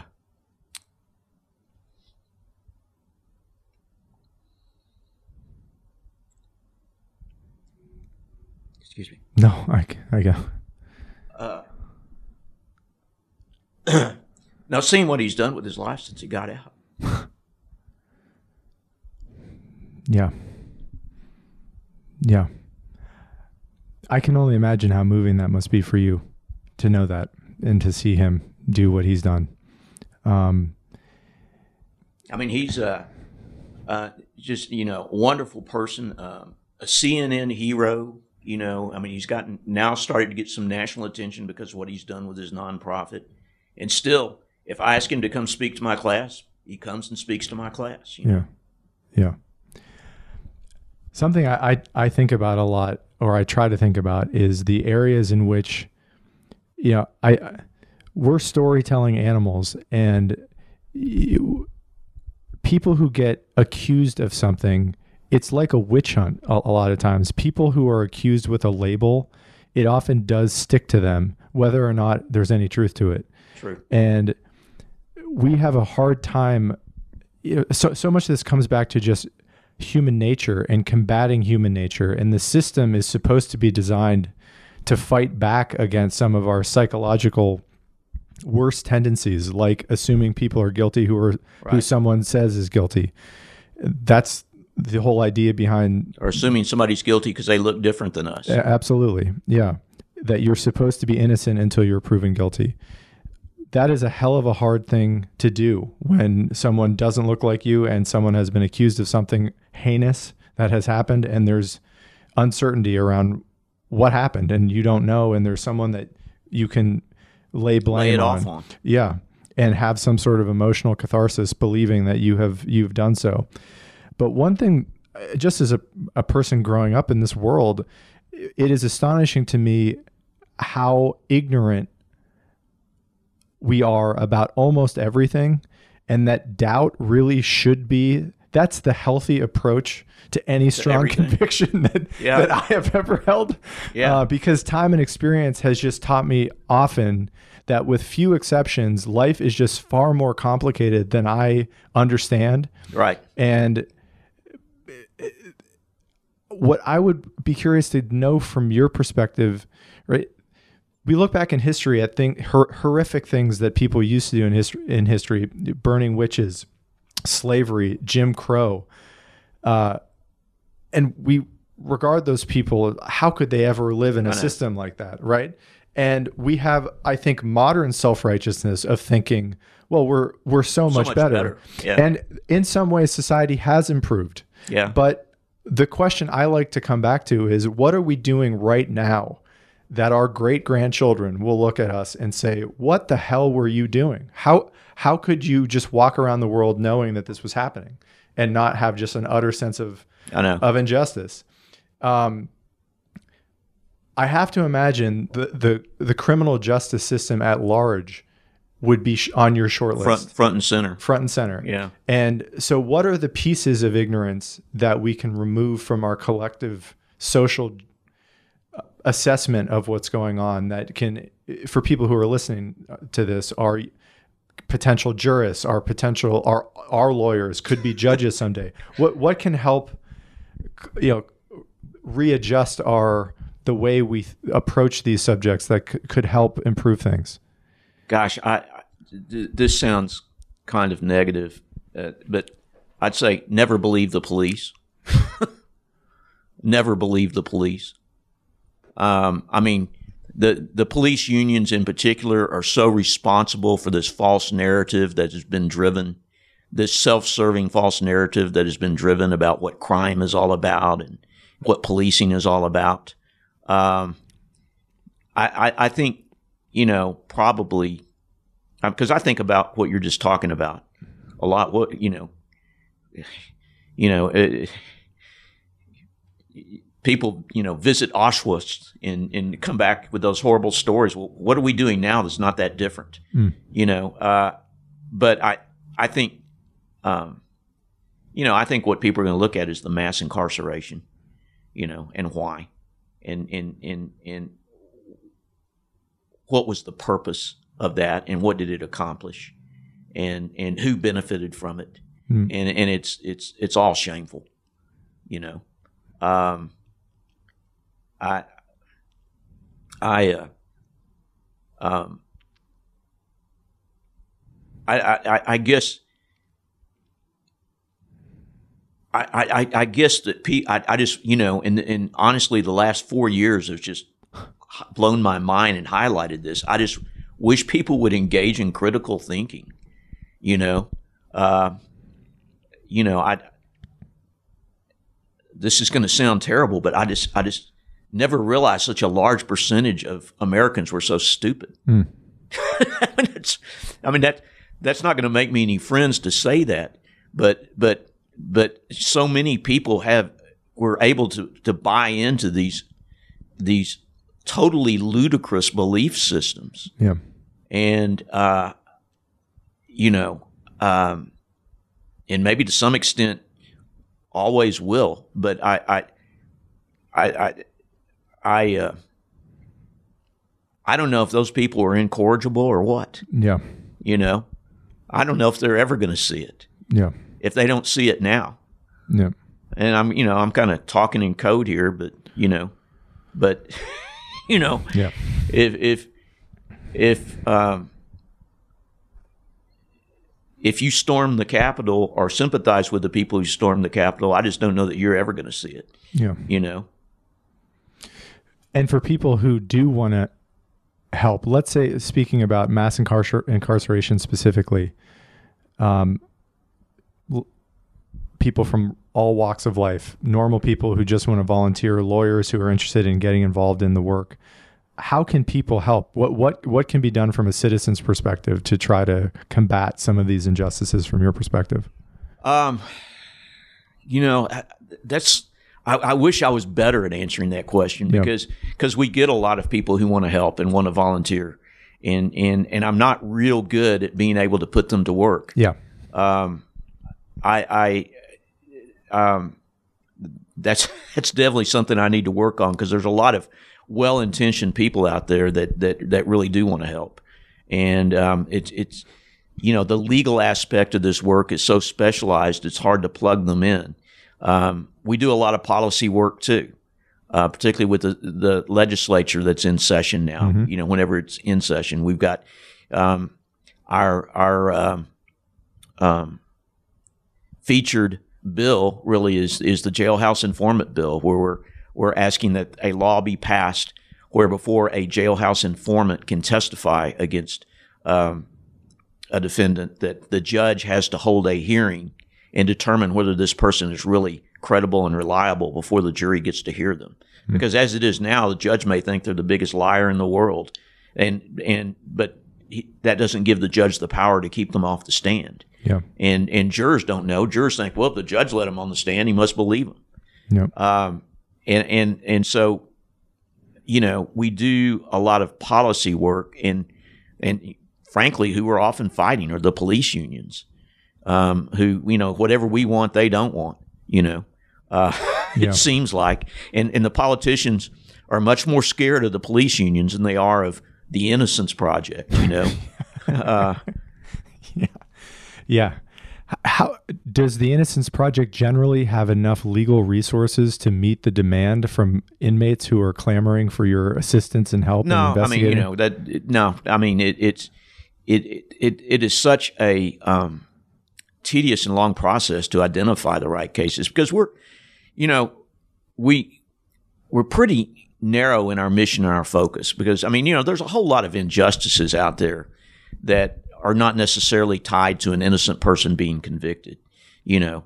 Um, but that's what we limit ourselves to. I mean, that's what we do uh, is is innocent people who are convicted, and so a lot of times, you know, by the time so much bullshit is piled up that they're in prison, you know, it it it. It, it's a very lengthy process to decide who really is factually and objectively innocent. yeah. You know, uh, I mean, there's there's certainly um, a lot of inmates who got screwed by the system, and and and um, and and shouldn't be in prison, perhaps.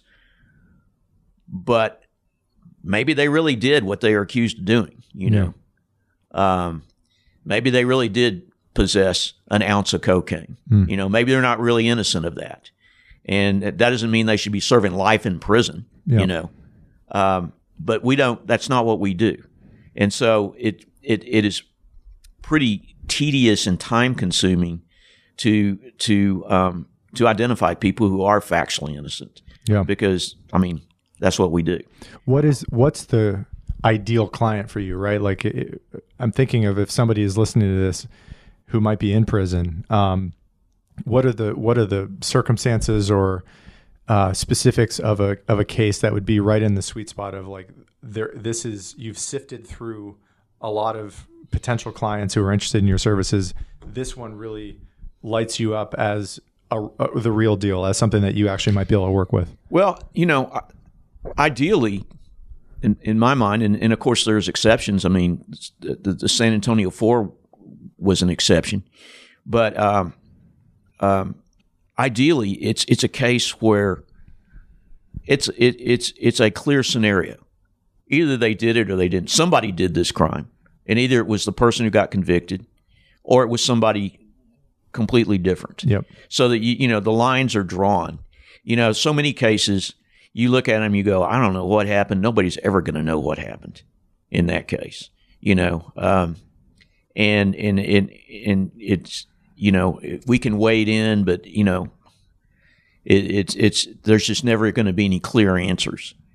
Um, but but the cases where there is the potential for a clear answer, and then and then there are ways by which you can test you know different hypotheses you know almost scientifically really. Yeah. test different hypotheses corroborate and it, not only is there a clear answer but there is a credible narrative of innocence. Um, you know it, it's not simply well you know all their witnesses were full of shit. Well you know uh, it, there there is a, a a clear narrative of innocence that can be tested and corroborated and presented in court. And and and that makes more sense than the state's narrative of guilt. Yeah. you know? Does that almost always need to involve DNA evidence or new DNA evidence? no uh, no. It, it it you know obviously it, i mean it almost never does anymore.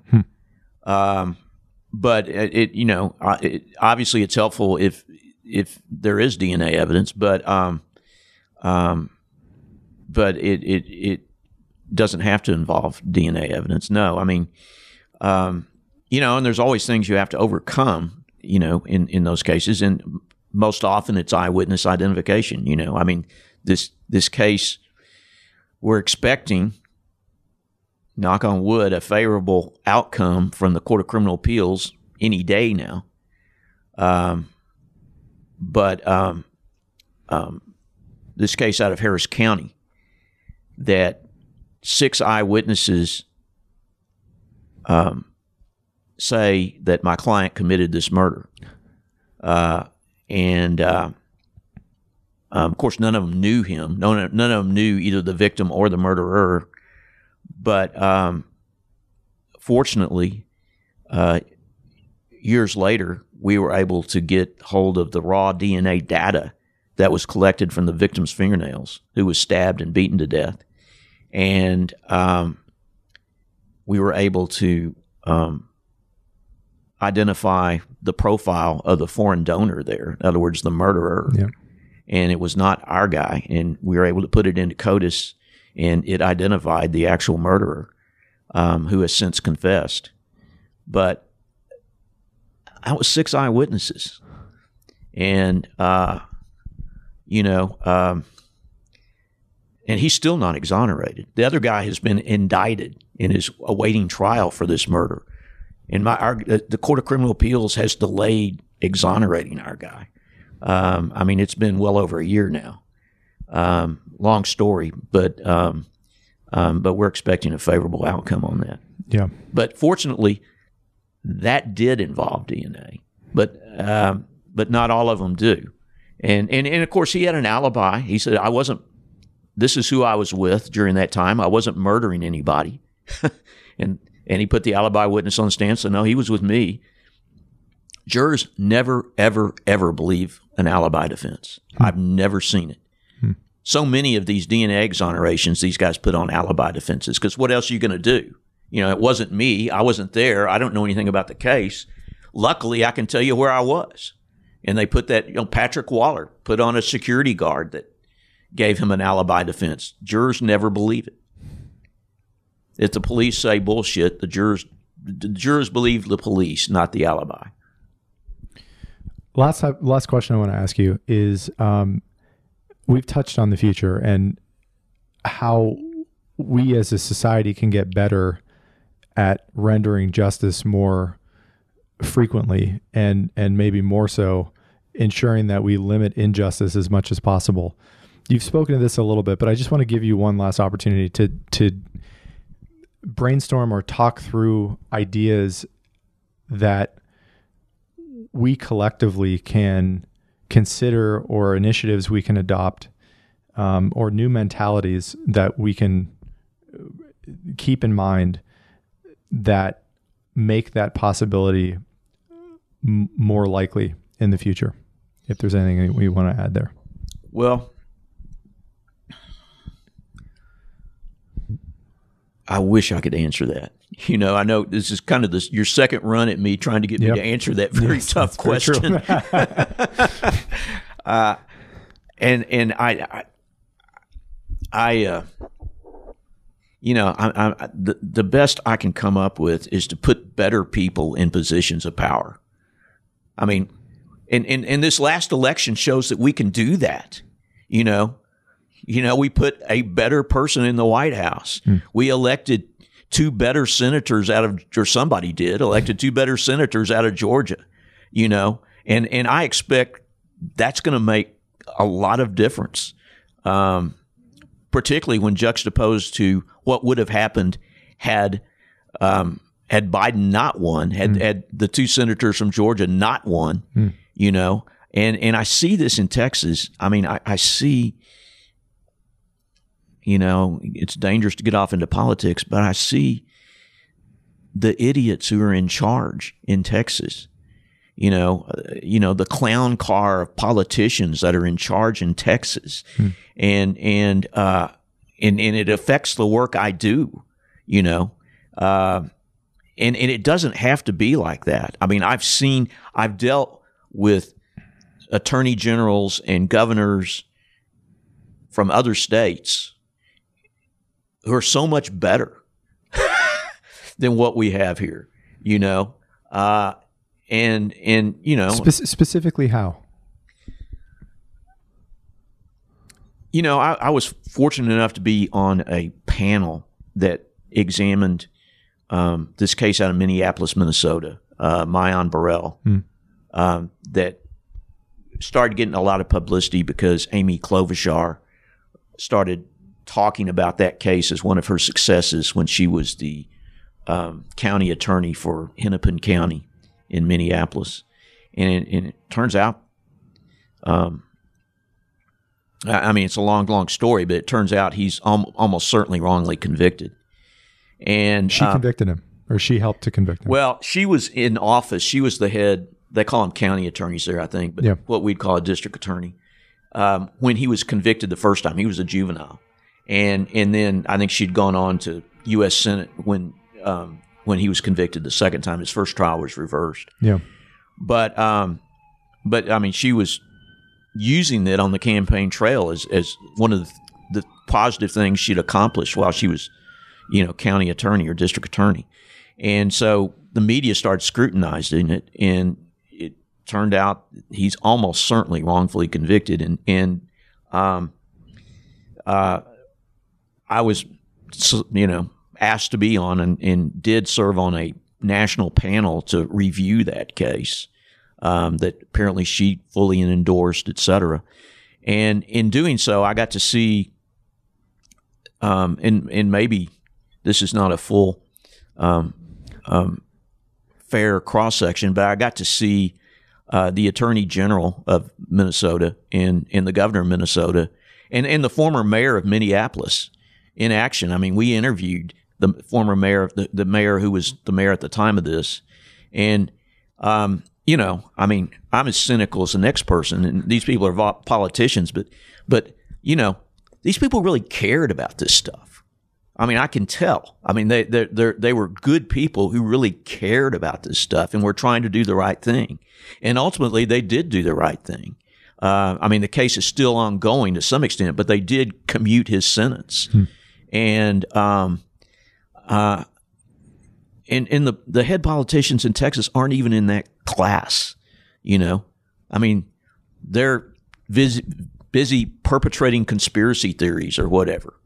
You know, and and and of course that's the fault of the people from Texas. I mean, you know, uh, who elect these morons Yeah. Um.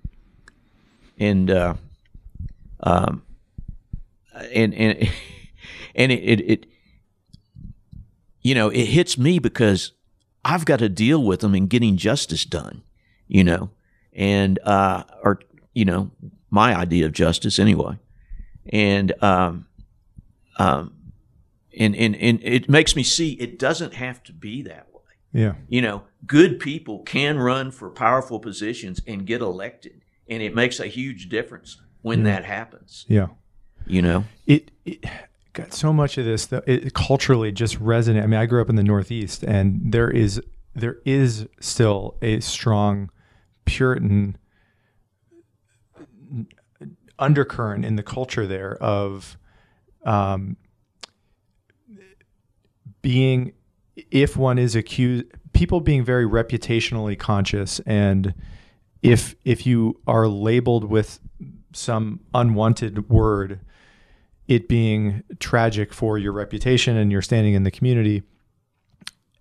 I don't know if this is exactly what you're uh, referring to in terms of the people you, you've dealt with in Texas, but it strikes me that just the overconfidence in opinions and kind of falling in line with some cultural narratives about, you know, potentially the police or how likely one is to be guilty of something that they're accused of, right? Just ad- adopting a mentality of greater humility and allowing Yes. uh, thi- thinking more like a scientist or like Yes. like an objective self-aware person. Well, yes, and, and, and kind of like I was saying a little bit earlier, critical thinking. You know, yes. Yeah, and uh, what I think what can what can help with that, right? I told you the story earlier about my s- certainty about what happened in the in the Duke lacrosse case, right? And that really changed my mind moving forward as to how I was really fooling myself. That I I also am, am was and am susceptible to being fooled Sure. and fooled by people who are giving me a people who I respect, the media, professors, giving me a story that I guess what I'm saying is it's possible for there to be a madness of crowds or mass delusion Yeah. uh, that most people can be wrong, um, even people who you respect. I, that's a very hard thing to fight back against, but uh, I, I don't know. I have to think better evidence and experience, at least personally, I think ha- has been helpful. I don't know if you have any additional thoughts on that, but I, I- feel like that that can help at least an individual begin to humble oneself about Absolutely. how certain you are about what you say. Absolutely. Yes. You know, I, I, I mean, uh, I mean, I, I couldn't have said it better. Yeah. Um, I've taken up a bunch of your time, and uh, Well, I've taken up a bunch of yours. Thank you. I I want to just close personally by thanking you. Um, I know I have such admiration for people who fight uphill battles for people who have no power and have no voice and um, have through just circumstance and tragedy been put into situ in a, into a situation that they'd never deserved and those people are mostly invisible in our society and uh, I guess I just want to say, in addition to thank you, that I, I hope and I, I do feel, uh, just as uh, someone from my own generation, that there's a lot of interest in what you do and a lot of gratitude for what you do. Um, and my hope is over time that the resources and respect and just cultural humili- humility that we've been talking about gets more pronounced. And um, thanks for sharing your story, and thanks for all the the work that you do. And um, I know, uh, you know, I'm very lucky for never having needed needed your services, but the people that have. Uh, I'm sure are also forever grateful. So I, I wish you guys the best of luck with everything you do. Well, thank you very much. It just reminds me of my standard line when I give somebody my card. I say, "You'll never need this, but you may know somebody who does." I'll take that on the way out. Okay. Thank you, Mike. thank you.